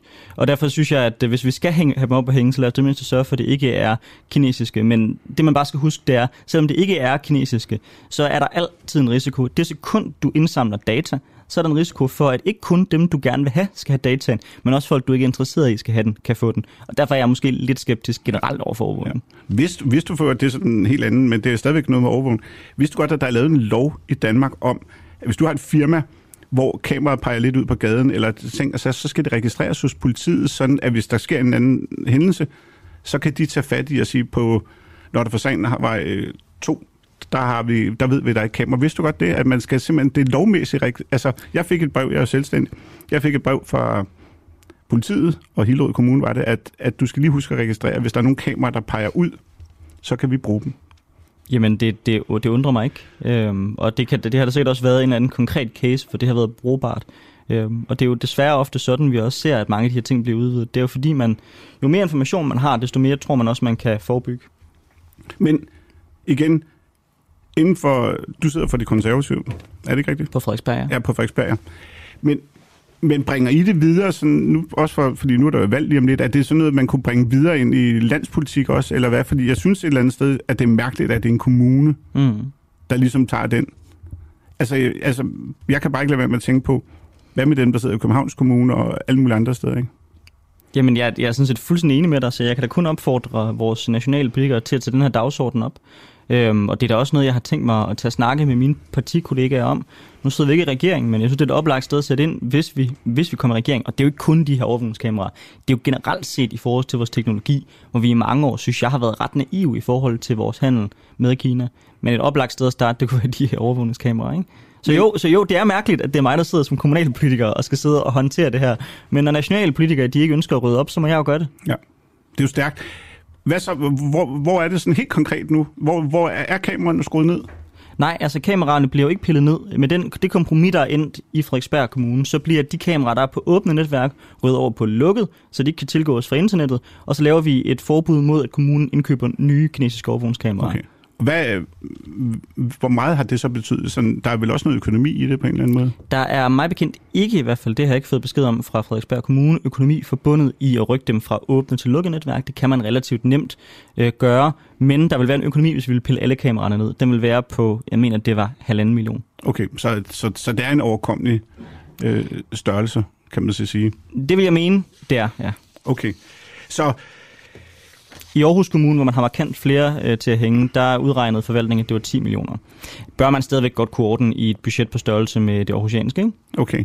Og hvem er det? Altså, hvem er der? Altså, det er vel en eller anden importør i Danmark, der sælger dem, de her kameraer, eller hvordan? Øh, altså, jeg tænker sådan, jeg tænker sådan agtindsigtmæssigt, hvor man kan sådan finde frem til, hvor, hvor mange er der i de her kameraer generelt i landet, ikke? Fordi man kan jo gå ind og sige, de er jo handlet med kommunerne der, så hvor, hvor mange er det? Men altså, du siger, i jeres kommune var det cirka, hvor mange sagde du? 250. 250. Og i Aarhus, der var det? Der jeg var... mener, det var over 1000. Ja, det er godt nok mange. Altså, øh, hvis ikke det var 2000, jeg kan faktisk ikke helt huske længere, det vil være et stykke tid siden, den sag rullede. Men altså, jeg tror, at hvis man lavede den her undersøgelse, så vil man nok finde ud af, at der i hvert fald hænger en 10.000 kameraer rundt yes. omkring i vores land. Så det er jo rigtig, rigtig mange kameraer, og det er jo fordi, det bare har været det billigste, og derfor har kommunen købt det, uden at tænke mere over det. Super. Nu skal du høre her, jeg, jeg skal videre, i, og det skal du også, fordi nu er klokken ved at være 8, og, og vi, skal, vi skal snakke øh, kongehus her nu. Så, men uh, tusind tak, fordi du gad at kigge her forbi. Tusind tak, øh, Og rigtig god weekend. Hej, du lytter til Den Uafhængige på podcast. Husk, at du også kan lytte med, når vi sender live hver morgen kl. 7. Download vores app, Den Uafhængige, og tryk på play-knappen. Det er helt gratis. Så, godmorgen. Ja. Ja, der, vi skal videre i teksten. Vi skal, vi skal snakke kongehus. Og i den anledning skal jeg lige finde mit manuskript frem, så jeg ikke begynder at freestyle mere i dag. Det har jeg gjort nok. Øhm, og vi har lige ved at få forbindelse til øh, den royale korrespondent og podcastværs hos BT, Jakob Heinen. Og jeg ved ikke, om du er igennem nu, Jakob? Det, jeg hører ude i, i regien, at der er ved at være på plads. Så prøver vi Jakob. Yes. Godmorgen, Jakob. Jeg hedder, jeg hedder Rasmus Visby, og jeg, jeg, jeg er simpelthen gæstevært her hos Nu Uafhængig her til morgen. Og lige pludselig skal jeg sidde og interviewe en royal korrespondent. Ja. Jeg skal, jeg laver lige, jeg skal lige sådan lige, bare så vi er på samme side alle sammen her. Onsdag valgte dronning Margrethe at fratage prins Joachim fire børn titlerne prins, prinser og prinsesser fra 1. januar 2023. En beslutning, som prins Joachim ifølge kongehuset skulle have været bekendt med siden maj, men ifølge prinsen selv kun har været bekendt med i fem dage. Nu tager vi lige øh, her, jeg skal lige ind her på menuen her nu. Skal vi nemlig lige spille en lyd, sådan er det, når det kører live. Jeg har lige en tekniker, der kommer ind her. Kan du lige trykke på den rigtige knap? Undskyld, Jacob, jeg, vi skal lige have den. Jeg fik fem dage svar. Jeg har hørt, at de fik det at vide tilbage i maj. Det er ikke rigtigt. I maj øh, fik jeg forelagt en plan, som i det store hele gik på, at når børnene hver især fylder 25, så ville det ske. Athena fylder 11 til januar. Jeg fik fem dages varsel af det her. Hvordan har det her påvirket deres forhold til deres mor?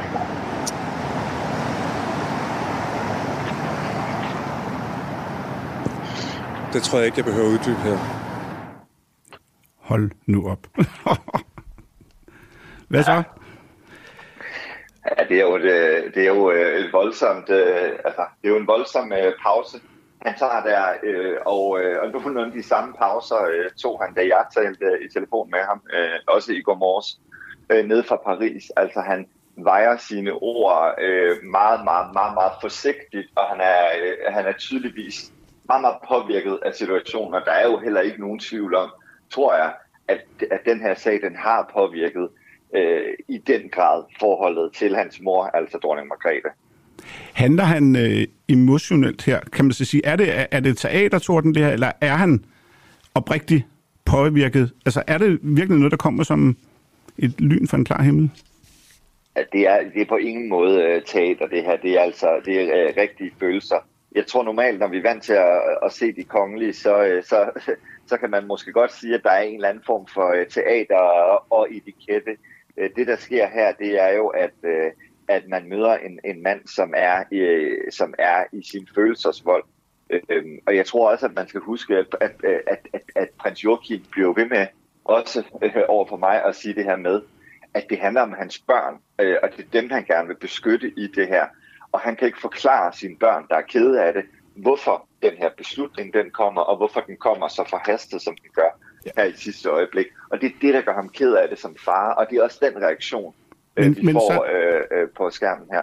Men lad os lige gå et skridt tilbage og sige, hvad er det kontroversielle ved kongehusets udmelding? Jeg ved godt, det er måske er åbenlyst, men, men hvad er det, der er så kontroversielt ved det, der sker? Jamen, jeg synes, jeg synes slet ikke, det, det, jeg synes, det er et godt spørgsmål, fordi for den almindelige dansker, så kan man sige, ah, betyder det virkelig så meget om, om, om øh, du hedder journalist, om jeg hedder journalist Jakob Heimler, om øh, skolelærer, dit der hedder Hans Jensen, eller har det Øh, altså, det betyder titler så meget, men det gør det jo for kongelige øh, på en helt anden måde, fordi det er på en eller anden måde det, der er deres virke.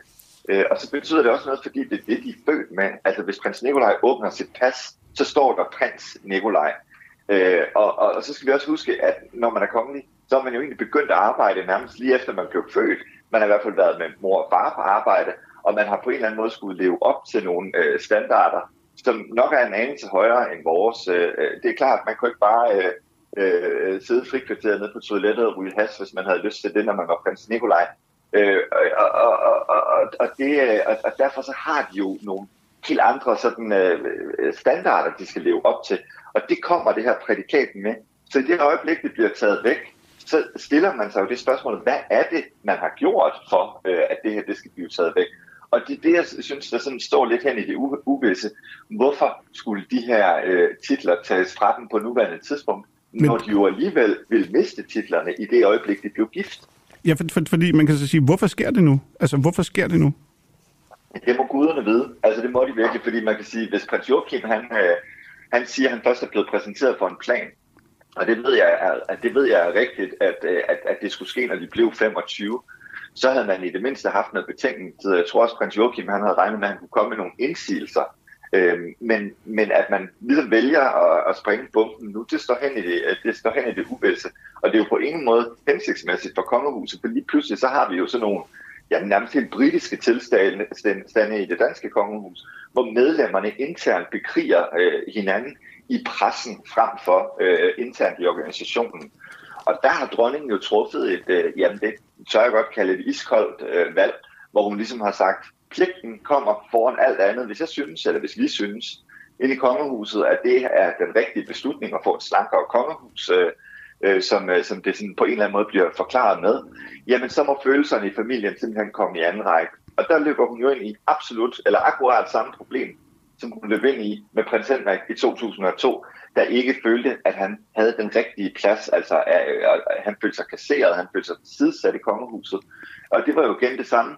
Dronningen synes ikke, han skulle have en markant position i øh, kongehuset. Det synes hun ikke passede til kongehuset, så derfor øh, så øh, kom han ud på sidelinjen. Men så bliver... Og det er det, der er interessant ved det her, fordi så kommer det jo alligevel øh, til at påvirke pligten, altså kongehuset.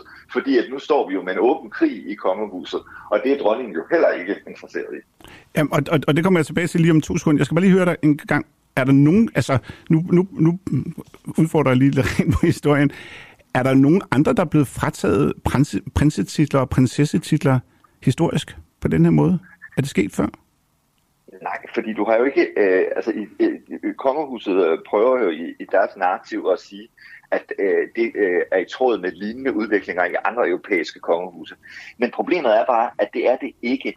I andre europæiske kongehuse, øh, øh der, har man, øh, der har man øh, godt nok i for eksempel svenske kongehus besluttet, at Torens børn, øh, hvad hedder det, øh, at Torens børn øh, ikke øh, skulle være en del af kongehuset som organisation. Øh, det besluttede man i 2019, men man tog ikke prinset- og prinsessetitler øh, fra dem. Øh, og så er der jo også eksemplet nede i Holland, øh, igen med toren, hvor man simpelthen har besluttet, at de ikke havde prins- og prinsessetitler, da de blev født. Men det der med aktivt at gå ud og tage øh, prinse- og prinsessetitler, det kan du ikke, øh, det kan du simpelthen ikke, øh, det kan du, ikke, du kan ikke finde øh, en, en tilsvarende sag rundt i Europa. Ja. Og det er jo det, det, og det er det, der, det er jo det, der gør lidt ondt, hvis jeg lige må tilføje det, fordi man kan sige, i, det, i Storbritannien, der har man jo i den grad talt om, af prins Andrew, efter hans øh, øh voldsomme øh, øh, sexsager, at han, øh, kan det virkelig passe, at han stadigvæk skal være prins?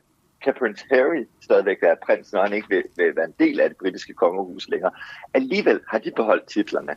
Derfor virker det på prins Joachims familie voldsomt, at børn, der absolut ikke har gjort noget, de mister deres titler. Ja, fordi det, det er jo det, som jeg synes også er lidt interessant, fordi der er jo en masse protokoller og regler og ting, og så er jo helt fra hvem skal inviteres med til baller. Altså, der er jo sådan en helt stor bog, det ved jeg ikke, om det er det.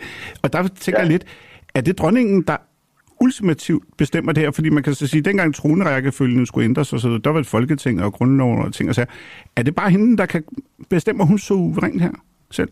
Ja, ja, det er det.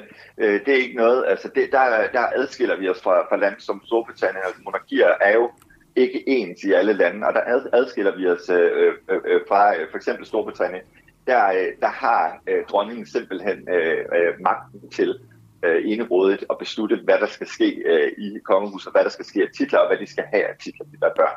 Så hun, er, så, så, så hun er rigtig dronning. Altså hun bestemmer her, hun sidder der med scepter i hånden og siger, bum, så banker ja, på her. Det, altså, det kan man sige, i, i hvert fald når det kommer til, i hvert fald, når det kommer til uh, hjertekuglen af kongehuset, altså familien. Godt. Men fordi så vil jeg så begynde, fordi nu begynder det sådan at blive rigtig interessant, fordi nu kunne jeg godt tænke mig at spørge dig til at starte et helt andet sted. Er der en konflikt mellem kronprinsen og prins Joachim? Altså, det har man jo hørt om i et overvis, at der er et eller andet mellem de to brødre. Altså, vi, altså der er jo, hvad hedder det, øh, der er jo selvfølgelig, øh, der, der er jo selvfølgelig konflikter i alle familier. Jeg ved ikke, om der er en decideret konflikt mellem øh, kronprinsen øh, og prins Joachim øh, øh, på grund af det her. Lige nu øh, synes jeg, det er tydeligt, at der i hvert fald er en, en konflikt mellem øh, dronningen og prins Joachims side af familien, når det kommer til de her titler. Kronprinsen og kronprinsessen er jo selvfølgelig også en, øh, øh, hvis ikke den mest, den mest, øh, hvad skal man sige, den, den, den, den, den mest senior, kan man sige, det, del af kongehuset ud over dronningen. Øh, det er klart, at kronprinsparet også har været øh, orienteret øh, og inde over den her beslutning på den ene eller den anden måde. Men det er altså formelt set dronningens beslutning. Jeg kan jo selvfølgelig ikke begynde at spekulere i, hvorvidt det her det også skaber en rift mellem kronprinsen og øh, prins Joachim. Øh, men det er klart, at der er en stor konflikt i kongehuset mellem familierne på en eller anden måde. Det synes jeg står, øh, ja, fordi, klart. Ja, fordi det jeg prøvede lidt, og, lidt omvendt at komme ind i, det er måske, er der nogen grund til kongehuset skulle tage afstand til prins Joachim og hans familie? Altså, eller til Joachims Ja, familie? altså det kan, man, det, det, det, det, kan, det kan man sige. Der kan både være øh, familiær grund til, og så kan der jo også være øh, igen pligten over det hele. Men det står i hvert fald temmelig klart, at man jo øh, i, i, øh, altså for over 10 år siden ønskede, at prins Joachim han skulle øh, spille en lidt anden rolle i kongehuset. Øh, han skulle ligesom stå for den øh, jyske del af kongehuset, være på Schackenborg med prinsesse Marie. Det var også det, han skulle med prinsesse Alexandra, dengang hun var det. Øh, det liv ønskede øh, de ikke. Øh, øh, de ville gerne til København, da prins Joachim så blev gift med prinsesse Marie. Så kom prinsesse Marie og prins Joachim til København i 2014, da de købte en en meget, meget smuk villa i øvrigt i, øh, i Klampenborg. Og lige pludselig så kom prins Joachim og prinsesse øh, Marie ind på det, jeg vil kalde kronprinsparts domæne. Vi, har, vi havde en, en del af kongehuset repræsenteret her i hovedstadsområdet, Øh, og nogle af protektionerne øh, begyndte også at ligne hinanden. Øh, og her tænker jeg på øh, prinsesse Maries protektioner og kronprinsessens øh, protektioner. Og det er klart, der er der nogen, der har trukket en streg i sandet på et tidspunkt og sagt, øh, vi har øh, kronprinsparet, og vi har prins Joachim og prinsesse Maria. Det er kronprinsparet, der skal danne rammen om fremtidens øh, kongehus i Danmark. Øh, og derfor så vi jo øh, en gradvis, øh, ja altså nærmest slagtning af prins Joachim og prinsesse Maries officielle pligter, øh, cirka fra 2015 og frem. Øhm, og det resulterede jo i, i 2018, at man så ligefrem fyrede prins Joachims privatsekretær, man fyrede øh, præcis øh, øh, prinsesse Maries hofdame. Lige pludselig stod de uden noget hof, og så stillede vi jo os til det spørgsmål som journalister. Jamen, hvad pokker er meningen? Hvad, hvad, hvad, hvad skal prins Joachim og prinsesse Maries funktion så være? Så blev de sendt til, eller prins Joachim blev, øh, øh tog en militær uddannelse i øh, Paris på Ecole Militaire øh, i 2019. Derefter fik han et job som forsvarsattaché. Og i et interview med mig i 2020 sagde Marie så øh, nede ved Chateau de Cais, vi gik rundt i en lille by, der hedder Lucette, som ligger tæt på slottet. Og der øh, øh, brød hun jo så ind i samtalen, da jeg talte med prins Joachim om jobbet og sagde, du skal bare vide, at det er ikke altid os, der bestemmer. Hun ville ikke uddybe kritikken dengang, men det hun selvfølgelig øh, mente med det her, det var, vi har ikke selv valgt, hvor vi skal være henne. Vi har ikke selv bestemt, at vi skulle flytte til Paris. Så prins Joachim, for at gøre en lang historie lidt kortere, øh, prins Joachims del i kongehuset er på en eller anden måde blevet øh, kørt ud på et sidespor, øh, og så ind i Frankrig, fordi at man nok har ment i kongehuset, om det så er kronprinsparet eller dronningen, der har ment det, det skal jeg ikke gøre mig klog på, men, men man har ment, der er ikke plads til to familier, derfor, øh, derfor må vi simpelthen finde ud af, hvad der skal ske med den ene. Så... Den ene ender så i Paris, og så kommer, hvad hedder det, netop, øh, og det, det er jo det, der er så vigtigt nu, at prins Joachims side familien ser jo det her som dråben, der får bæret til at flyde over. Nu er de kommet så meget ud i periferien, at selv børnene bliver straffet. Og så, så de er langsomt blevet helt ned af brættet, kan man sige. Altså sådan, det har været sådan en glidebane. Ja, det er meget korrekt. Altså, yes. Okay. Ved du hvad, Jacob, du skal have... Tak fordi... Altså, tror du, jeg skal lige høre dig her til sidst. Er det sidste ord sagt i den her sag? Fordi man kan så sige, det vælter jo frem. Nu går prins Nikolaj frem i går aftes øh, i Ekstrabladet og ting og sager, og, og du taler også med... Altså, kommer der mere sådan slibrigt frem, eller er det sådan... Tror du, de er... Tror du, de har... Øh, chokket har lagt sig, eller tror du, der kommer mere? Øh, Altså jeg tror sådan set, der ikke er nogen, der er ikke, der er, der er ikke nogen af familierne, der er interesseret i en mudderkastning, men der er en af familierne, der er interesseret i at trække en streg i sandet. Og øh, nej, jeg tror ikke, det sidste er kommet frem, og det er klart, at det her, det kan heller ikke blive ved med at stå, som det gør lige nu. Fordi det er jo klart, at næste gang der er et valg øh, ved hoffet, så kan vi jo ikke som danskere sidde og tro på, at prinsesse Marie og prins Joachim skal stå og smile og være glade. Øh, glansbilledet er jo krakeleret, og det skal genoprettes, og det bliver dronningen nødt til at, øh, at, øh, at, øh, øh, at finde ud af, hvordan hun skal gøre. Det er en temmelig stor opgave nu, fordi hun skal også på en eller anden måde gøre prins Joachim, prinsesse Marie glad, samtidig med, at hun jo ikke kan tage sin beslutning tilbage, for så vil hun fremstå som en vag dronning. Super. Det bliver spændende at følge, og, og tak fordi du gad her og, og dukke op til den uafhængige, og øhm, ja, det bliver spændende at se, hvad der sker fremadrettet i den ting. Super. Tak skal du have, og kan du have en god dag og god weekend.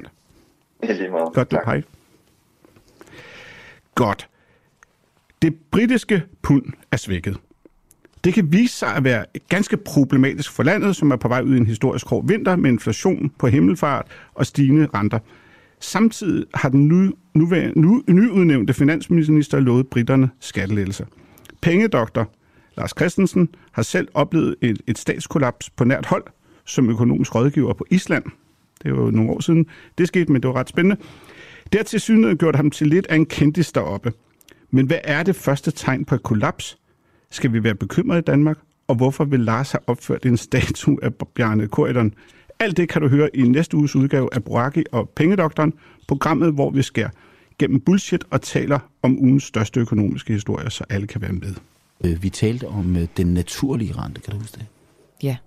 Knud Wicksell, gammel svensk nisse, eller økonom, han er død for mange, mange år siden. Han øh, opfandt det her ord, den naturlige rente. Og det var egentlig det, programmet handlede om. Det handlede om, hvad er det, der bestemmer renten? Og der kan man lige sige, den naturlige rente. Hvad vil du sige om det, Camilla? Jeg har været så tidligt op, men er det noget med, hvis vi har altså mange penge, så bliver den lav? Og lidt, så bliver den høj? Eller ja, er det om altså hvis vi nu har meget opsparing. Ja.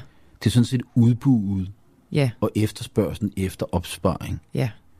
Hvis vi nu har meget udbud af opsparing, så bliver renten lav. Hvis vi ikke har så meget opsparing, hvad sker der så med renten? Så bliver den høj. Yes. Og hvad er det, der er sket i Storbritannien? Det er, at både den private sektor og den offentlige sektor i år har markant reduceret deres opsparing. Nå ja, og derfor. Så, så den naturlige rente. Den stiger. Ja. Og øh, kan du huske, hvad Nationalbanken gør? Centralbanken. Når det er det der med, den sætter renten. Det, var det noget med, den forudså?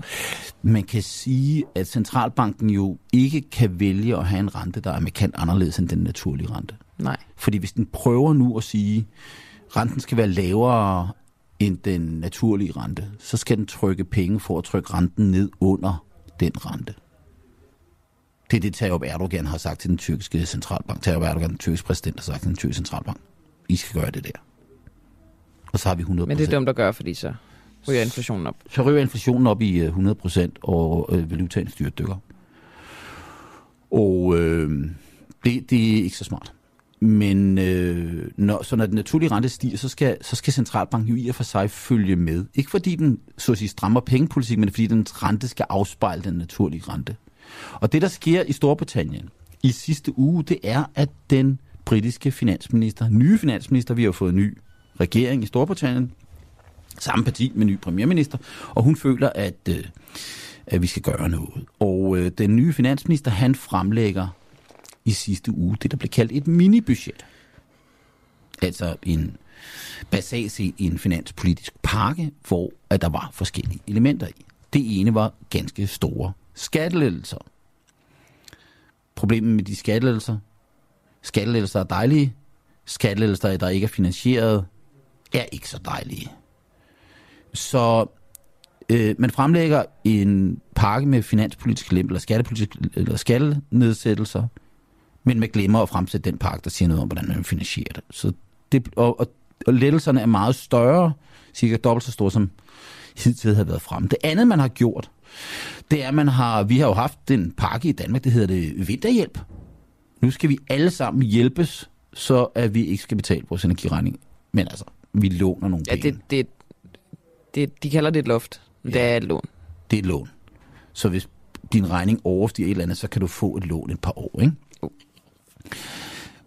Hvad gør de i Storbritannien? Der siger de, øh, nej, nej. Dine energiudgifter skal bare være det samme som sidste år. Vi tager resten af regningen. De laver et loft, faktisk. Et de, laver loft. Et loft. de laver et ægte loft. De kalder det faktisk en garanti. Den garanti er anslået til de næste 6 måneder at komme til at koste den britiske stat 60 milliarder pund, eller næsten 3 procent af BNP. Hold da kæft. Det er en sindssyg finanspolitisk lempelse. Men er det ikke et kons- altså konservativt parti? Jeg forstår slet ingenting. Hvorfor er det ikke meget socialistisk tiltag, det der? Øh, jo. Altså, det ved jeg. Ja, det er politikertiltag. Ja, jo, jo, det er rigtigt. Øh, man har kaldt det en, de har jo kaldt det en, en vækstpakke, det her. Og der er, det er jo det, man kan sige, der er jo betydelige fornuftige elementer i det, som britterne faktisk gør. Altså, altså at de holder hjulene i gang på en eller anden måde? Ja, men nej, altså de vil jo lave, de laver blandt andet selskabskattelettelser, de vil godt gøre det lettere at drive virksomhed, de vil Præcis. lave noget deregulering. Og de der ting er jo sådan set fornuftige nok. Så man, man kan jo ikke bare tage at sige, at hele pakken er, er tosset. Nej, men vel også, hvis de laver den garanti der, så er det vel, det gælder vel også virksomheder? Yes. Så, så er der ikke lige så mange virksomheder, som må dreje nøglen om. Men man kan jo sige, at det der, det er jo så udtryk for, og de finansielle markeder reagerer på jo ikke på, at selskabsskatten er sat ned. Den reagerer på den samlede pakke af, det her, det bliver dyrt. Og når nu den offentlige sektor skal låne nogle flere penge, så betyder det både noget for den offentlige gæld, eller, og, men det betyder også, at man skal ud og udstede nogle flere statsobligationer. Og betalingsbalanceunderskud bliver så også større. Jeg skrev på Twitter i går, at øh, sådan for simpelt set, så kan man sige, at inflationen er 10%. Betalingsbalanceunderskud er 10% af BNP. Underskud på de offentlige finanser er 10% af BNP. Så hvorfor skal vi ikke have 10% i rente? Og det var selvfølgelig polemisk. Men det er for at sige, at no- nogle gange så taler man om double deficit. Altså man både har underskud på betalingsbalancen og på de offentlige finanser. Og der er et meget betydeligt double deficit i Storbritannien. Men kan det ikke godt lade sig gøre, at renten bliver så høj, hvis de bliver jo, ved med skal, at have... Så skal, så, skal, så skal renten jo bare stige. Men og, kommer den ikke også til det, tror du? Ja, den er jo steget. Øh, men så skete der det i går, nu optager vi det her torsdag, onsdag. Der var, efter at pundet blev svækket så meget i sidste uge, så begyndte de finansielle marked at prise ind, som man siger. Altså, hvad kommer centralbanken til at gøre med renterne? At der faktisk vil komme en renteforhold for Bank of England. Fordi nu kom, og, og, og normalt så holder sådan nogle centralbanker møder på nogle bestemte tidspunkter, en gang om måneden, eller hver 6. uge, eller hvad det nu, det er forskelligt fra land til land. Men, men der var begyndende spekulation, kraftig spekulation i sidste uge om, at der vil kolde det, du kalder en intermediate renteforholdelse. Altså en renteforholdelse fra centralbanken mellem de ordinære pengepolitiske møder. Så der var faktisk en forventning om, det kommer allerede den her uge. Jeg havde også den forventning. Det tog jeg voldsomt fejl i, for der skete i stedet for det i går, at Bank of England kom ud og sagde, det her med de her stigende renter, det kan vi ikke lide. Så nu begynder vi at købe statsobligationer. Hvad sker der med pengemængden, når man køber statsobligationer? Når man køber dem ind i, altså tilbage igen? Ja, man køber statsobligationer. Hvad køber man dem for? Øh, penge, vel? Nytrykte penge. Boraki dollars, var jeg ved at sige. Ja. Eller dinar. Nej, for nytrykte pund, ikke? Så man sender flere penge ud. Præcis. Og der er det jo, man må sige, inflationen er 10%, betalingsbalance. Men så gør de jo det samme som Erdogan. I Præcis. Der er ingen forskel på den økonomiske politik, der nu bliver ført i, i, i, i Storbritannien og i Tyrkiet. I, skal vi sige, i form. Altså, hvad er det, man gør? Det er det samme. Vi lemper finanspolitikken for meget, Så begynder renterne at stige, så siger centralbanken, det vil vi ikke have, nu trykker vi nogle penge. Så skal pundet jo også blive svækket mere, inflationen skal yderligere op. Hvorfor er det så, at det ikke er gået fuldstændig Tyrkiet i den? Jeg håber ikke, du spørger mig. Jeg vil hellere spørge dig. du sidder lige, og så tænker jeg, kan du huske Chuck Norris? Ja. Kan du huske, hvad det var, vi talte om sidste gang? Nej. Du... Nej, altså Camilla, du... Jeg står så tidligt op, Lars. Jeg har to børn, Camilla, der skal i skole, ikke også? Og der skal smøres madpakker og sådan noget. Du er ikke op klokken 5. Nej. Godt. Næsten. Chuck Norris. Chuck Norris. Kan du huske... Øh... Nej, det kan du ikke så. Men han laver armbøjninger. Nej, armløftninger. Armbåndinger hedder det. Push-ups. Og når han gør det, så flytter han jorden. Han løfter ikke sig selv, vel? Og det er jo, altså Chuck Norris, han er jo fantastisk. Ikke? Han kan så mange ting. Og det er det, som jeg har kaldt Chuck Norris-effekten. Det er, at de finansielle markeder og centralbanker, der reagerer de finansielle markeder på forventningsdansen. Hvis centralbanken går ud og siger, i morgen gør vi noget, eller om tre måneder gør vi noget, så reagerer de finansielle markeder allerede nu. De skubber så at sige jorden.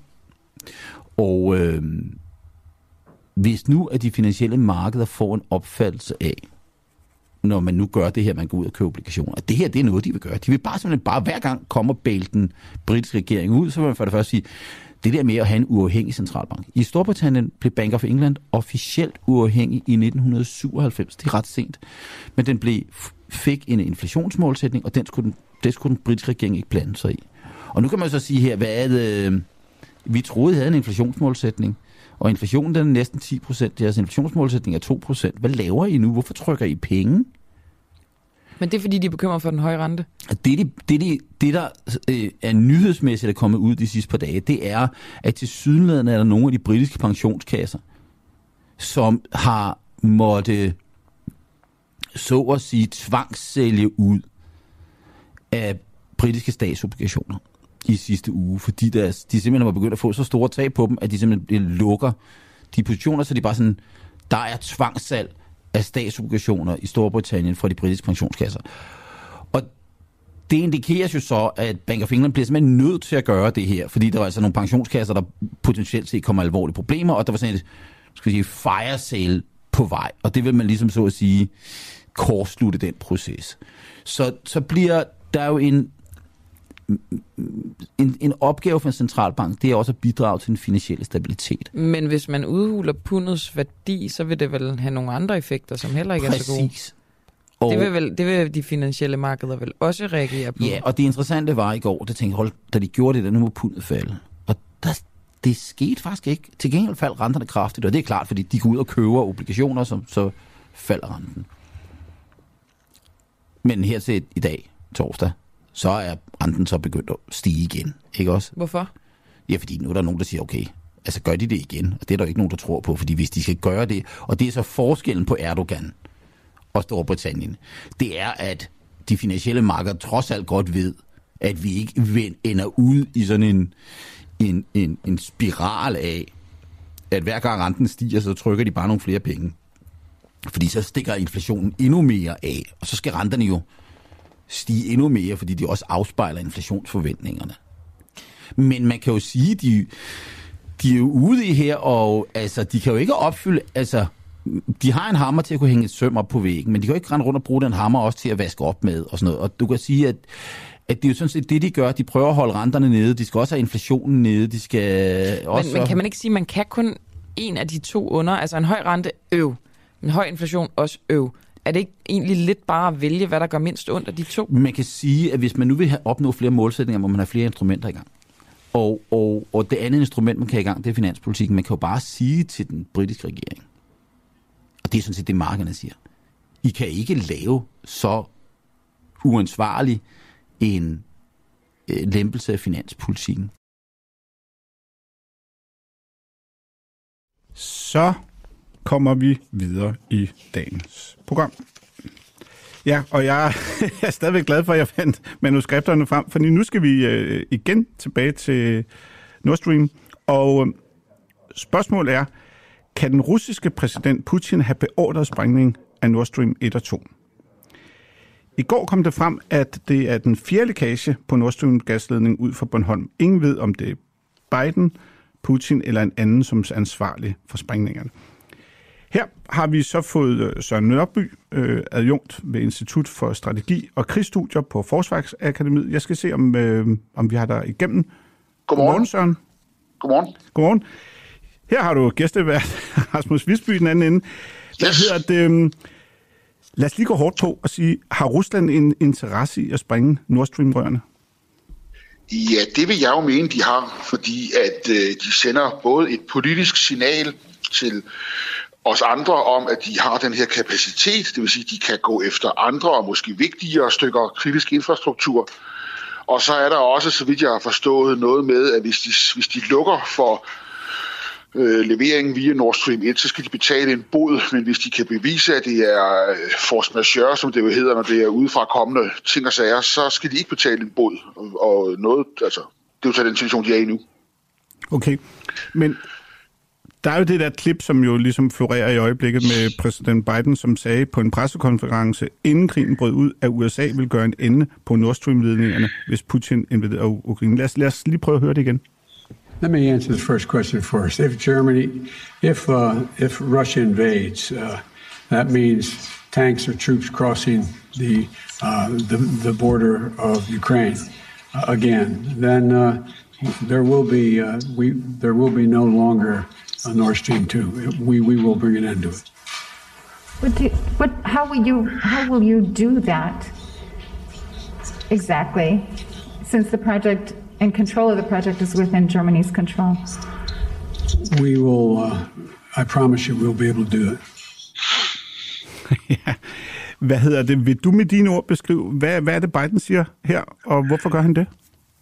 Altså, det er jo igen en... Øh, min tolkning er, at han... Øh, øh, han siger, at han vil overtale tyskerne til at få lukket ned for Nord Stream. Øh, jeg har meget svært ved at forestille mig øh, diverse konspirationsteorier om, at det skulle være amerikanerne, der har gjort det her.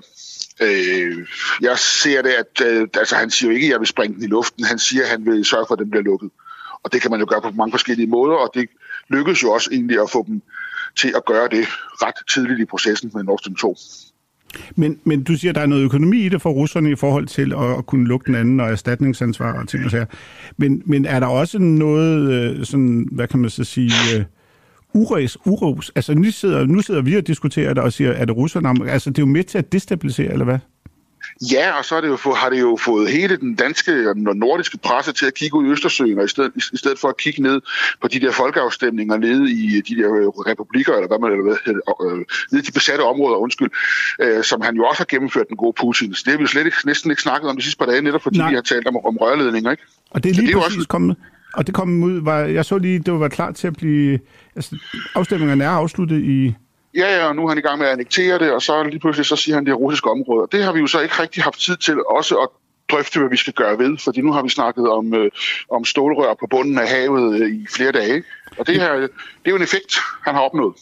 Altså, vi har det jo altid også danskere, når, når der sker et eller andet i nærheden af vores, og det er jo så i allerhøjeste grad tæt på Bornholm og sådan noget, så, så er det jo der fokus er. Men har, har verdens øjne, er det kun den skandinaviske presse eller så, og, ja, omkring Østersølandene, eller har det også været, altså har det for alvor også været international presse, der har været på den her? Altså i forhold til det, du siger med... Altså har jeg har, jeg, har, øh, jeg har fået styrket mit ego ved at udtale mig til diverse øh, udenlandske, hvad hedder det nu, presse, eller journalister her de sidste par dage fra England og, øh, hvad hedder det nu, andre steder i, i Europa. Øh, så jo, det er noget, der har været ret højt på dagsordenen, øh, også uden for Danmark og det, det, de, øh, det skandinaviske område. Det er i hvert fald mit indtryk. Okay, men det er også bare lige for at prøve den af med hensyn til, at du siger, at, at de så laver det der for at sige, hey, prøv at se her, og så laver de noget andet nede øh, med at annektere de der stater og ting og så. Eller, ja. Øhm. Altså, hvis jeg, hvis, hvis, nu, ved jeg ikke, hvor meget tid du har afsat til mig, men hvis jeg må sige, altså lige et halvt år eller noget retning inden 11. september, 2001, der gennemførte al-Qaida jo terrorangreb ned i øh, Aden på en amerikansk destroyer, som fik amerikanerne til at sende 200 FBI-agenter til, øh, til Yemen. 200 øh, FBI-agenter, som så ikke kunne holde øje med, hvad der foregik i USA, hvor de var i gang med at planlægge det her 11. september-angreb. Ikke? Så det er jo også en effekt, at man simpelthen får flyttet vores fokus og får flyttet nogle ressourcer.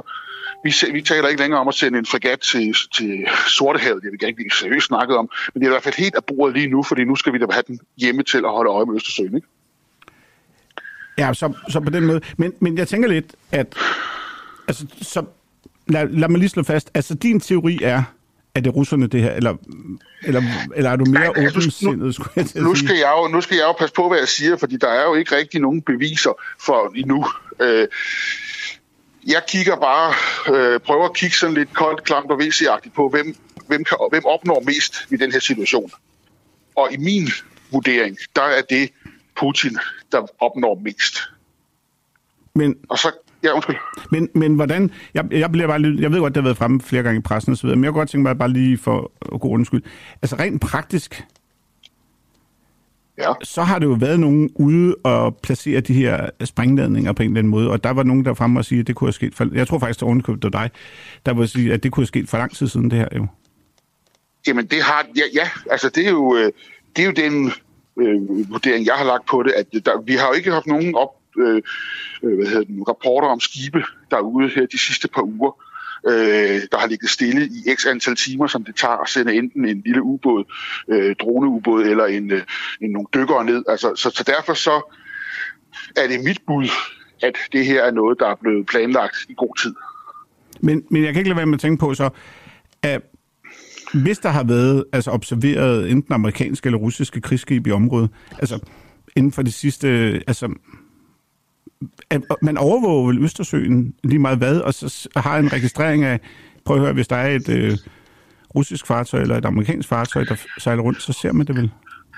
Jo, men, men for det første, så prøv Rasmus at gå ind på det, der hedder Marine Traffic, og kigge på et, et billede over, hvad der er af skibe i Østersøen, der sejler rundt. Der er jo hundredvis hver dag, der sejler rundt, og de er, der er jo fra alle mulige lande, og hvis du skal lave sådan en operation som det her, og ikke vil opdages, så sender du jo ikke en fregat ud og ligge stille over Nord Stream 2 i, i x antal timer så, så har du, øh, altså nu kommer jeg til at lyde som, som blodfelt, der sidder med min hvide kat, men altså, så, øh, så har man jo øh, hyret en et panamansk øh, indregistreret coaster, som sejler ud og tilfældigt kaster anker i nærheden og sender nogle dykkere ned om natten. Ikke? Altså, og, og, og der er rigtig mange skibe til søs, der, og, og det som de jo sidder og kigger på over i, i Karup, øh, hvor de holder øje med, med overfladen, eller havoverfladen. Det er jo skibe, der er i havsnød, det er skibe, der er ved at sejle ind i hinanden, eller i Bornholm, og den slags. Og derfor, altså, hvis, ikke, hvis det er sket før 24. februar, så har man jo ikke Jamen, siddet og tænkt på, gud, der ligger et skib stille der. Jamen, jeg kan ikke lade være med at tænke på, en ting er, at man kan se på de der kort, og det er jeg fuldstændig med på, men, men der er vel også en registrering. Altså, jeg tænker lidt, at når man går ind og ser, så kan man normalt på de der kort, så kan man trykke på det, og så kan man sige, det skib hedder ja. MS Martha, skulle jeg sige. Ikke? Altså, og, det, øh, og så kan man sådan se det, og jeg tænker vil der er en digital, altså man går vel ud fra, hvad for nogle skibe, der altså, øh, øh, jeg går ud fra, at amerikanerne godt ved, at hvis der er en eller anden fiske, der ligner en fiskebåd, øh, som i virkeligheden er et russisk spionsfartøj, eller at, at, at, at, at det mig, der er naiv der, at, at, at sige, jeg tror godt, de ved, hvad for nogle... Så det, jeg prøver at sige, det er, hvis man ligesom har en idé om, at det her skib X er på en liste? Fordi en ting er, at man kan sidde og kigge på overvågning, men noget andet er at sige, har det her skib været i det her farvand på det her tidspunkt? Altså nogen, som kunne være interessante, som man ligesom laver noget data mining jo, men på det, det men, efter. Men det, det, jeg forsøger at, at, at, sige, det er jo for det første, hvis det, her, det er sket før 24. februar, så kan det være, at man slet ikke, altså hvad er det, hvad er det de siger, det har ikke været top of mind at holde øje med, om en russisk eller panamansk eller lignende coaster er stoppet op nogle timer ude i Østersøen. For det gør skibe jo hele tiden. De kommer sejlende derude for at vide, at de kan først få, øh, komme til kaj om x antal timer i øh, Lipaja, og så stopper de op, og så ligger de nogle timer og venter. Det er helt almindeligt. Altså, det er jo ikke, det er jo ikke et skib, der er kommet sejlende, og så er der stået på siden, at vi skal ned og lave ballade. Altså, de, hvis, hvis russerne, eller hvem det nu er, har forsøgt at gøre det her ordentligt, så har de jo fået det til at ligne noget andet, end det det var. Det kan have været en fisk, en, en, en trawler, der har, har kommet sejlende, og så bare har ligget stille nogle timer. Og det gør skibe derude en gang imellem. Men, men jeg bliver lidt nødt til, det er bare min egen nysgerrighed. Altså findes der sådan nogle, altså det er også sådan lidt James Bond-agtigt, findes der sådan nogle øh, fiskeskibe, som virkelig er stoppet til, til reglingen med overvågningsudstyr, og i virkeligheden er spionskibe? Er, er Jamen, findes det? Øh, øh, hvis du, jeg, jeg vil svare på spørgsmålet på, på en anden måde, øh, men at sige, hvad kræver det logistisk? Det kræver øh, et, et skib, det kræver øh, nogle dykkere. Det kræver ikke, øh, altså, det, det, er ikke, det er ikke så stort et setup, er det sådan set heller ikke det her. Øh, hvor, det hvor, bare... hvor, hvor, hvor, hvor langt er man nede? Hvor langt, nu kan jeg ikke lige huske, hvor langt nede er man øh, rent? Jeg mener, at det er cirka på 70 meters dybde, at de her rør ligger. Der kan du godt have en almindelig, ikke en almindelig, du kan godt have, have en dykker ned. Men er det ikke noget med, fordi jeg har jo også hørt, at det der med mini-ubåd, det giver da meget mere mening med sådan en fjernstyret mini-ubåd, eller... Fordi dem kan det man også det. operere under vand det, med. Det er fuld, fuldstændig rigtigt.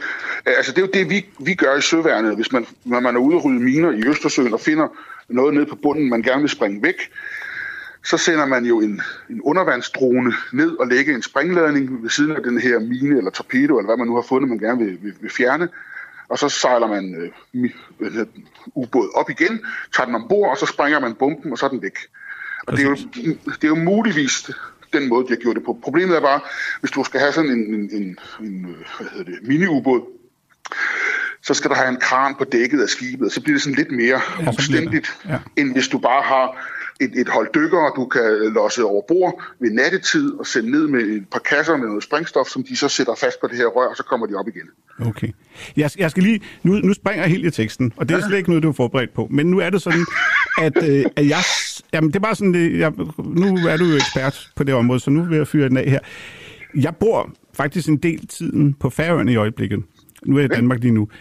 Og her i slutningen af august, der kiggede jeg ud ved Torshavn havn. Og så lige pludselig tænker jeg, hvad fanden er det, der er der? Og tænkte, det er et eller andet slæbeskib eller andet, så tænkte det kan det ikke være. Så tog jeg kiggeren frem, og så var det en kæmpe ubåd. Og okay. så tænkte jeg, what? Hvad er det for en ubåd? Så viser det sig, og så spørger jeg på Twitter og så videre, det viser sig så, og det kommer også frem lidt senere, at det er en ubåd fra USA, en, i Ohio-klassen. Og ja. det er jo sådan en 110 meter lang atomdrevet ubåd, som lige ja. pludselig var kommet til overfladen der. Ja. Lige mellem Nolsø og, og Torshavn. Og der er lavmændene ude at besøge, eller lavting er ude at besøge den, og altså, officielt hedder det sig, at det er at de skal skifte mandskab, og de skal så videre øh, via lufthavnen på færgen. Ja. Det, jeg kan lade med at tænke på, det er, at det tilfældigt, at sådan en amerikansk kæmpe ubåd dukker op, og ligesom laver noget presse, kan man så sige, fordi den amerikanske ambassade har også noget ude. Altså, hvad er det, der sker, når sådan en ubåd lige pludselig dukker op der?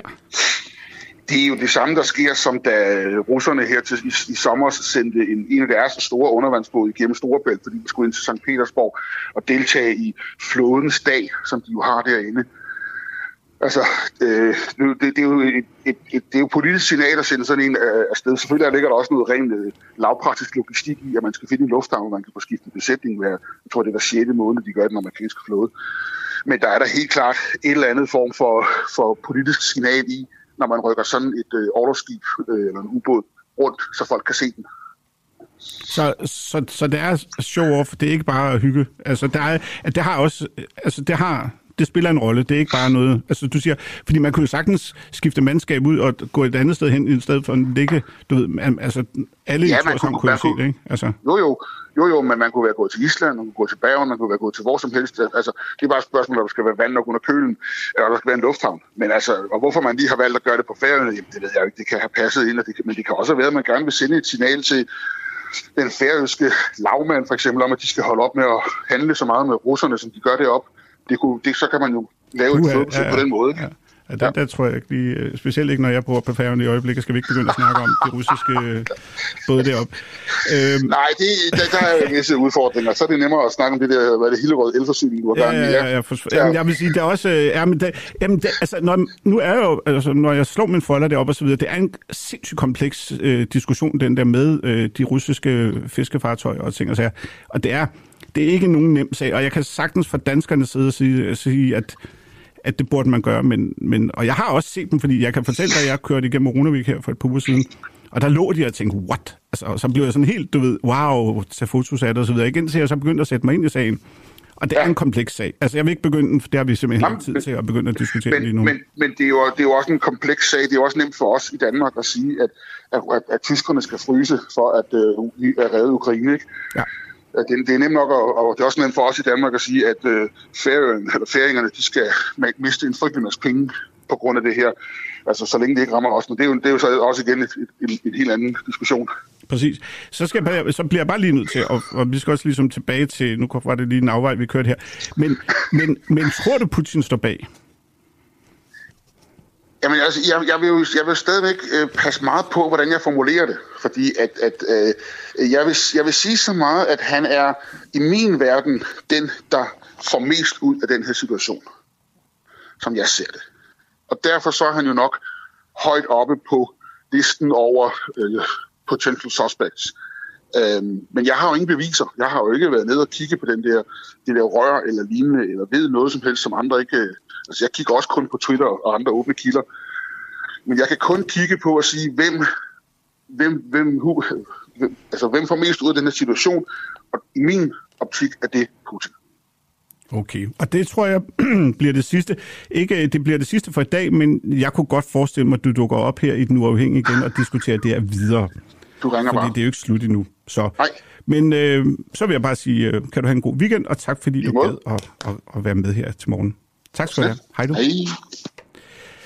Godt. Så har vi her, at øh, Danmarks spionchef Lars Finsen røbet, har, eller undskyld, nu prøver jeg bare lige at vrøvle her, har Danmarks spionchef Lars Finsen røbet statshemmeligheder. I næste uge kommer der øh, endelig et nyt afsnit på spionchefens hemmeligheder.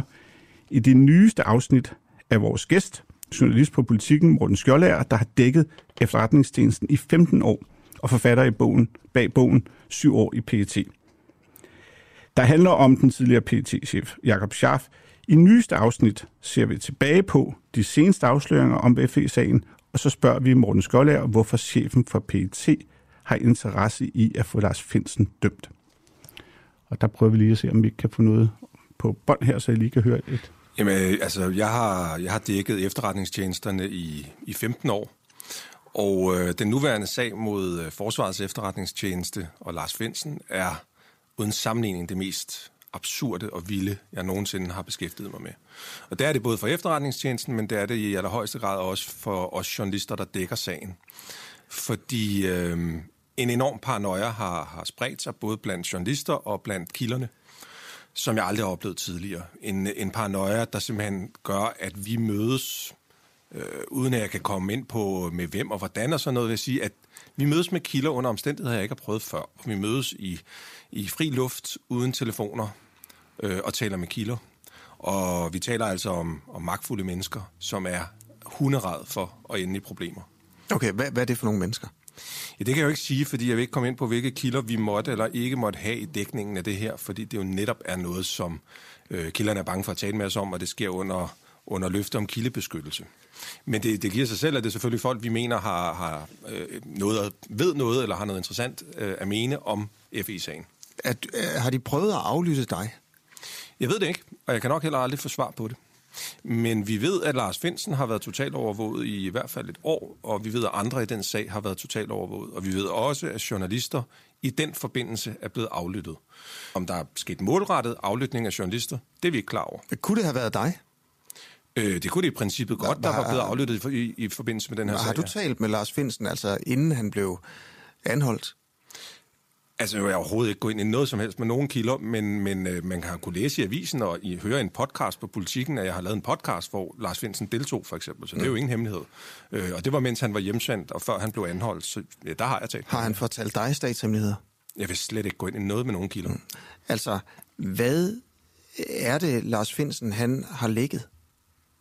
Det ved vi jo ikke præcis. Øh, det vi ved, det er det i... Øh, eller skal man formulere sig på en anden måde med det her. Der er grund til at antage, at det især handler om det her kabelsamarbejde, som Danmark har haft med den amerikanske overvågningstjeneste NSA, eller formentlig stadig har, øh, at det er det, han ifølge anklagemyndigheden har lægget nogle oplysninger om. At det primært er det, det handler om i sagen mod Lars Finsen.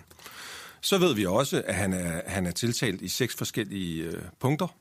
Vi ved, at de punkter, de handler om, at han har, ifølge anklagemyndigheden, talt over sig til nogle af sine nære pårørende. Det er moren, det er broren, det er kæresten, det er en tidligere samarbejdspartner og nær ven, og så er det to journalister fra to store medier.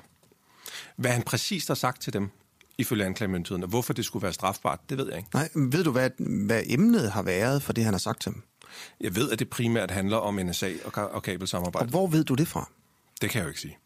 Lad os prøve at gå tilbage til starten af måneden. Den 7. september øh, skriver Berlingeren, at øh, PET-chefen øh, Finn Borg Andersen, det vil sige chefen for den anden efterretningstjeneste, politiets efterretningstjeneste, øh, har spillet en nøglerolle under de politiske briefinger om Finsen-sagen.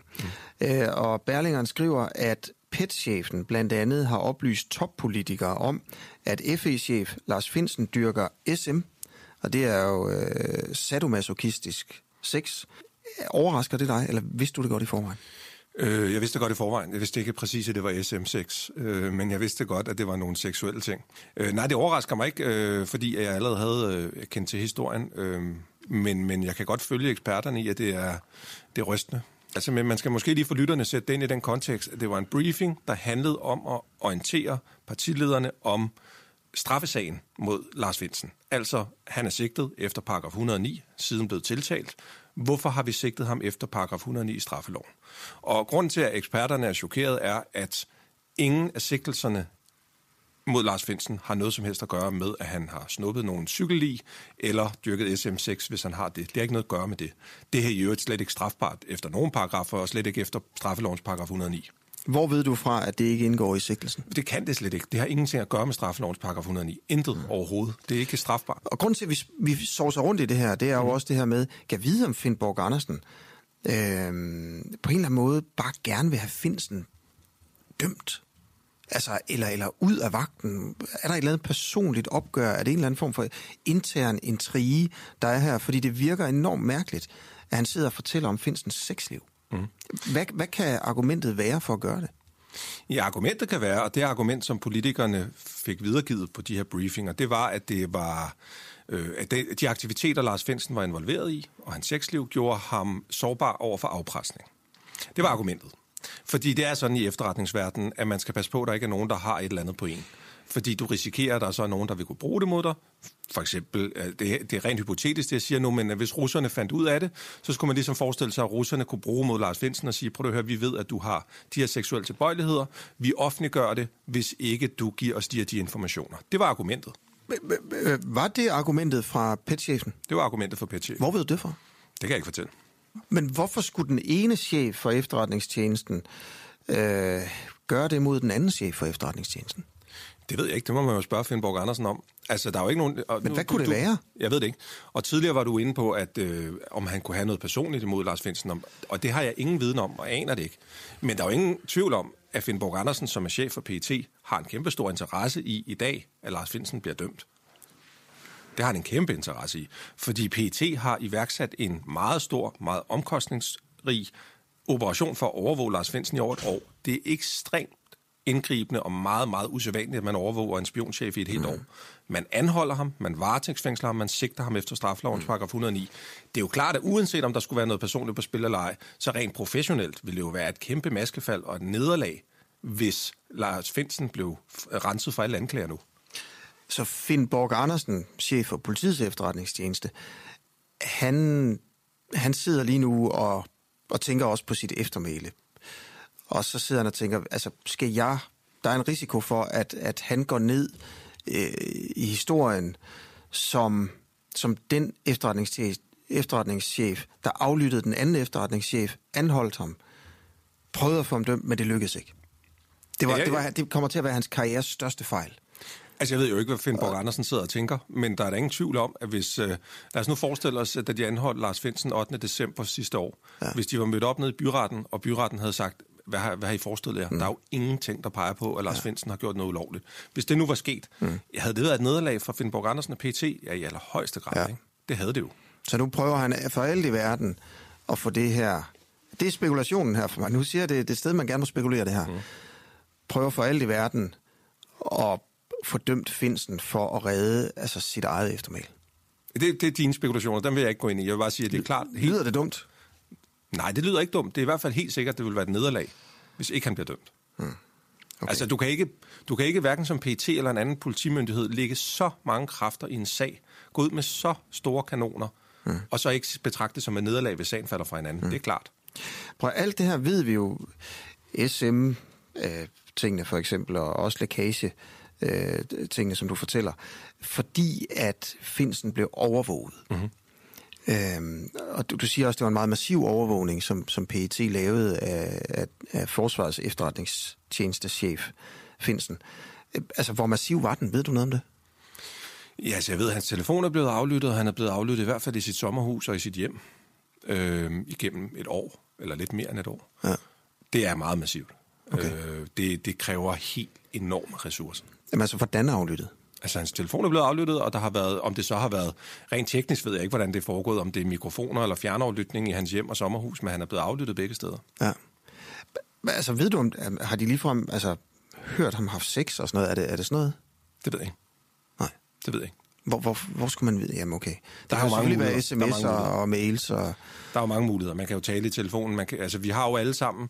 Hvis, der er jo ikke nogen af os, der render rundt og tror, at vi, jeg gør så op for tiden, eller øh, har en overvejelse om, om jeg kunne blive aflyttet. Men normalt, så render man jo ikke rundt og tror, at der er nogen, der lytter med på en samtaler døgnet rundt i telefon og sms og hjemme i hjemmet. Mm. Og der kan jo blive sagt mange ting. Altså, der er jo nok mange af os, der har også seksuelle ting eller andet, som vi ikke havde lyst til, at nogen skulle lytte med på, hvis man ligesom lyttede med på alt, hvad vi sagde i løbet af et år. Ikke? Så, der var, hvad der var. Nu øh, er klokken 5 minutter i 9. Og jeg hedder Rasmus Visby, og jeg har været gæstevært. Og jeg vil lige sådan lige øh, gå tilbage til, da det startede i dag. Der var det sådan, at der havde jeg Manus Parve på Dansk Raner inde, og jeg kunne godt forstå, at hun var lidt forvirret, fordi jeg havde ikke fået noget manuskript, men øh, vi klarede den igennem. Og det samme med Marie Krav. Jeg havde altså ikke noget manuskript, så det var sådan ligesom, jeg kunne bare se, at jeg skulle snakke med dem, og så tog vi den derfra. Så havde vi øh, Michael Bøjsen i Publicistklubben, som jo var min egen historie, som jeg havde med i dag. Og øhm, der gav jeg, udgav jeg går aftes øhm, en aften i Publicistklubben, som jeg kalder den. Den kan I finde inde på at søge på Magtindsigt, Visbys Verden. Så kørte vi videre med lidt mere mit eget stof, hvor vi nørdede tal i motorstyrelsen, og hvor vi jo fandt ud af, at der var ret store øh, omgørelsesprocenter i Motorstyrelsen. Og det var forhenværende departementchef i Skatteministeriet, Peter Loft, jeg talte med der. Så havde vi besøg af Anders Storgård fra Konservativ, medlem af kommunalbestyrelsen på Frederiksberg. Vi talte kameraovervågning og kinesiske kameraer. Det var meget interessant. Og så kom det, som jeg synes er det vildeste i øjeblikket, det var, så havde vi besøg af Jakob Heinen, royal korrespondent og podcastvært hos BT.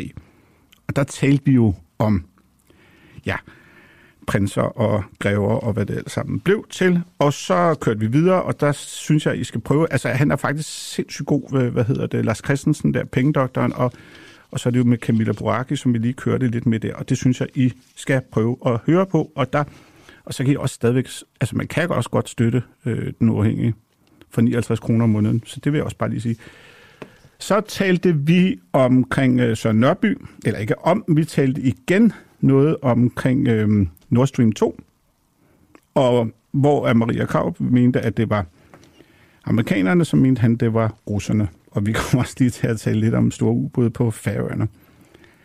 Og her til sidst, så er der jo, det er altid sådan lidt spændende med sådan noget spionchef og sådan noget. Så jeg skal da også lige høre, øh, hvad der er der er i Finsen, eller hvad hedder det, i, i, omkring det der, hvad hedder det, spionchefens hemmeligheder.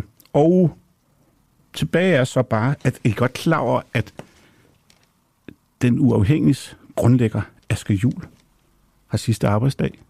Og så sidder jeg her og gæstevært. Han burde jo sidde selv og sige øh, farvel og tak, men øh, jeg ved ikke lige, om der er andre planer for det. Men på mandag ruller den videre igen, og så øh, er Asger Jul på Ekstrabladet. Og øh, så tager Oliver over, og alting kører videre. Sådan er det jo. Og tilbage er jeg bare for mig at sige øh, god weekend, og tak fordi jeg måtte komme her og ind i jeres ører og det var sådan, det var. Og skal vi prøve lige at høre, om der er sådan lidt øh, farvelmusik her. Som sagt, god weekend, og jeg beklager, at der ikke var noget video, så jeg, havde ikke, jeg kan fortælle, at jeg havde taget hvid skjort på i dagens anledning, men, øhm, men det fik I ikke at se, fordi det kan man ikke høre. Kan I have en god weekend?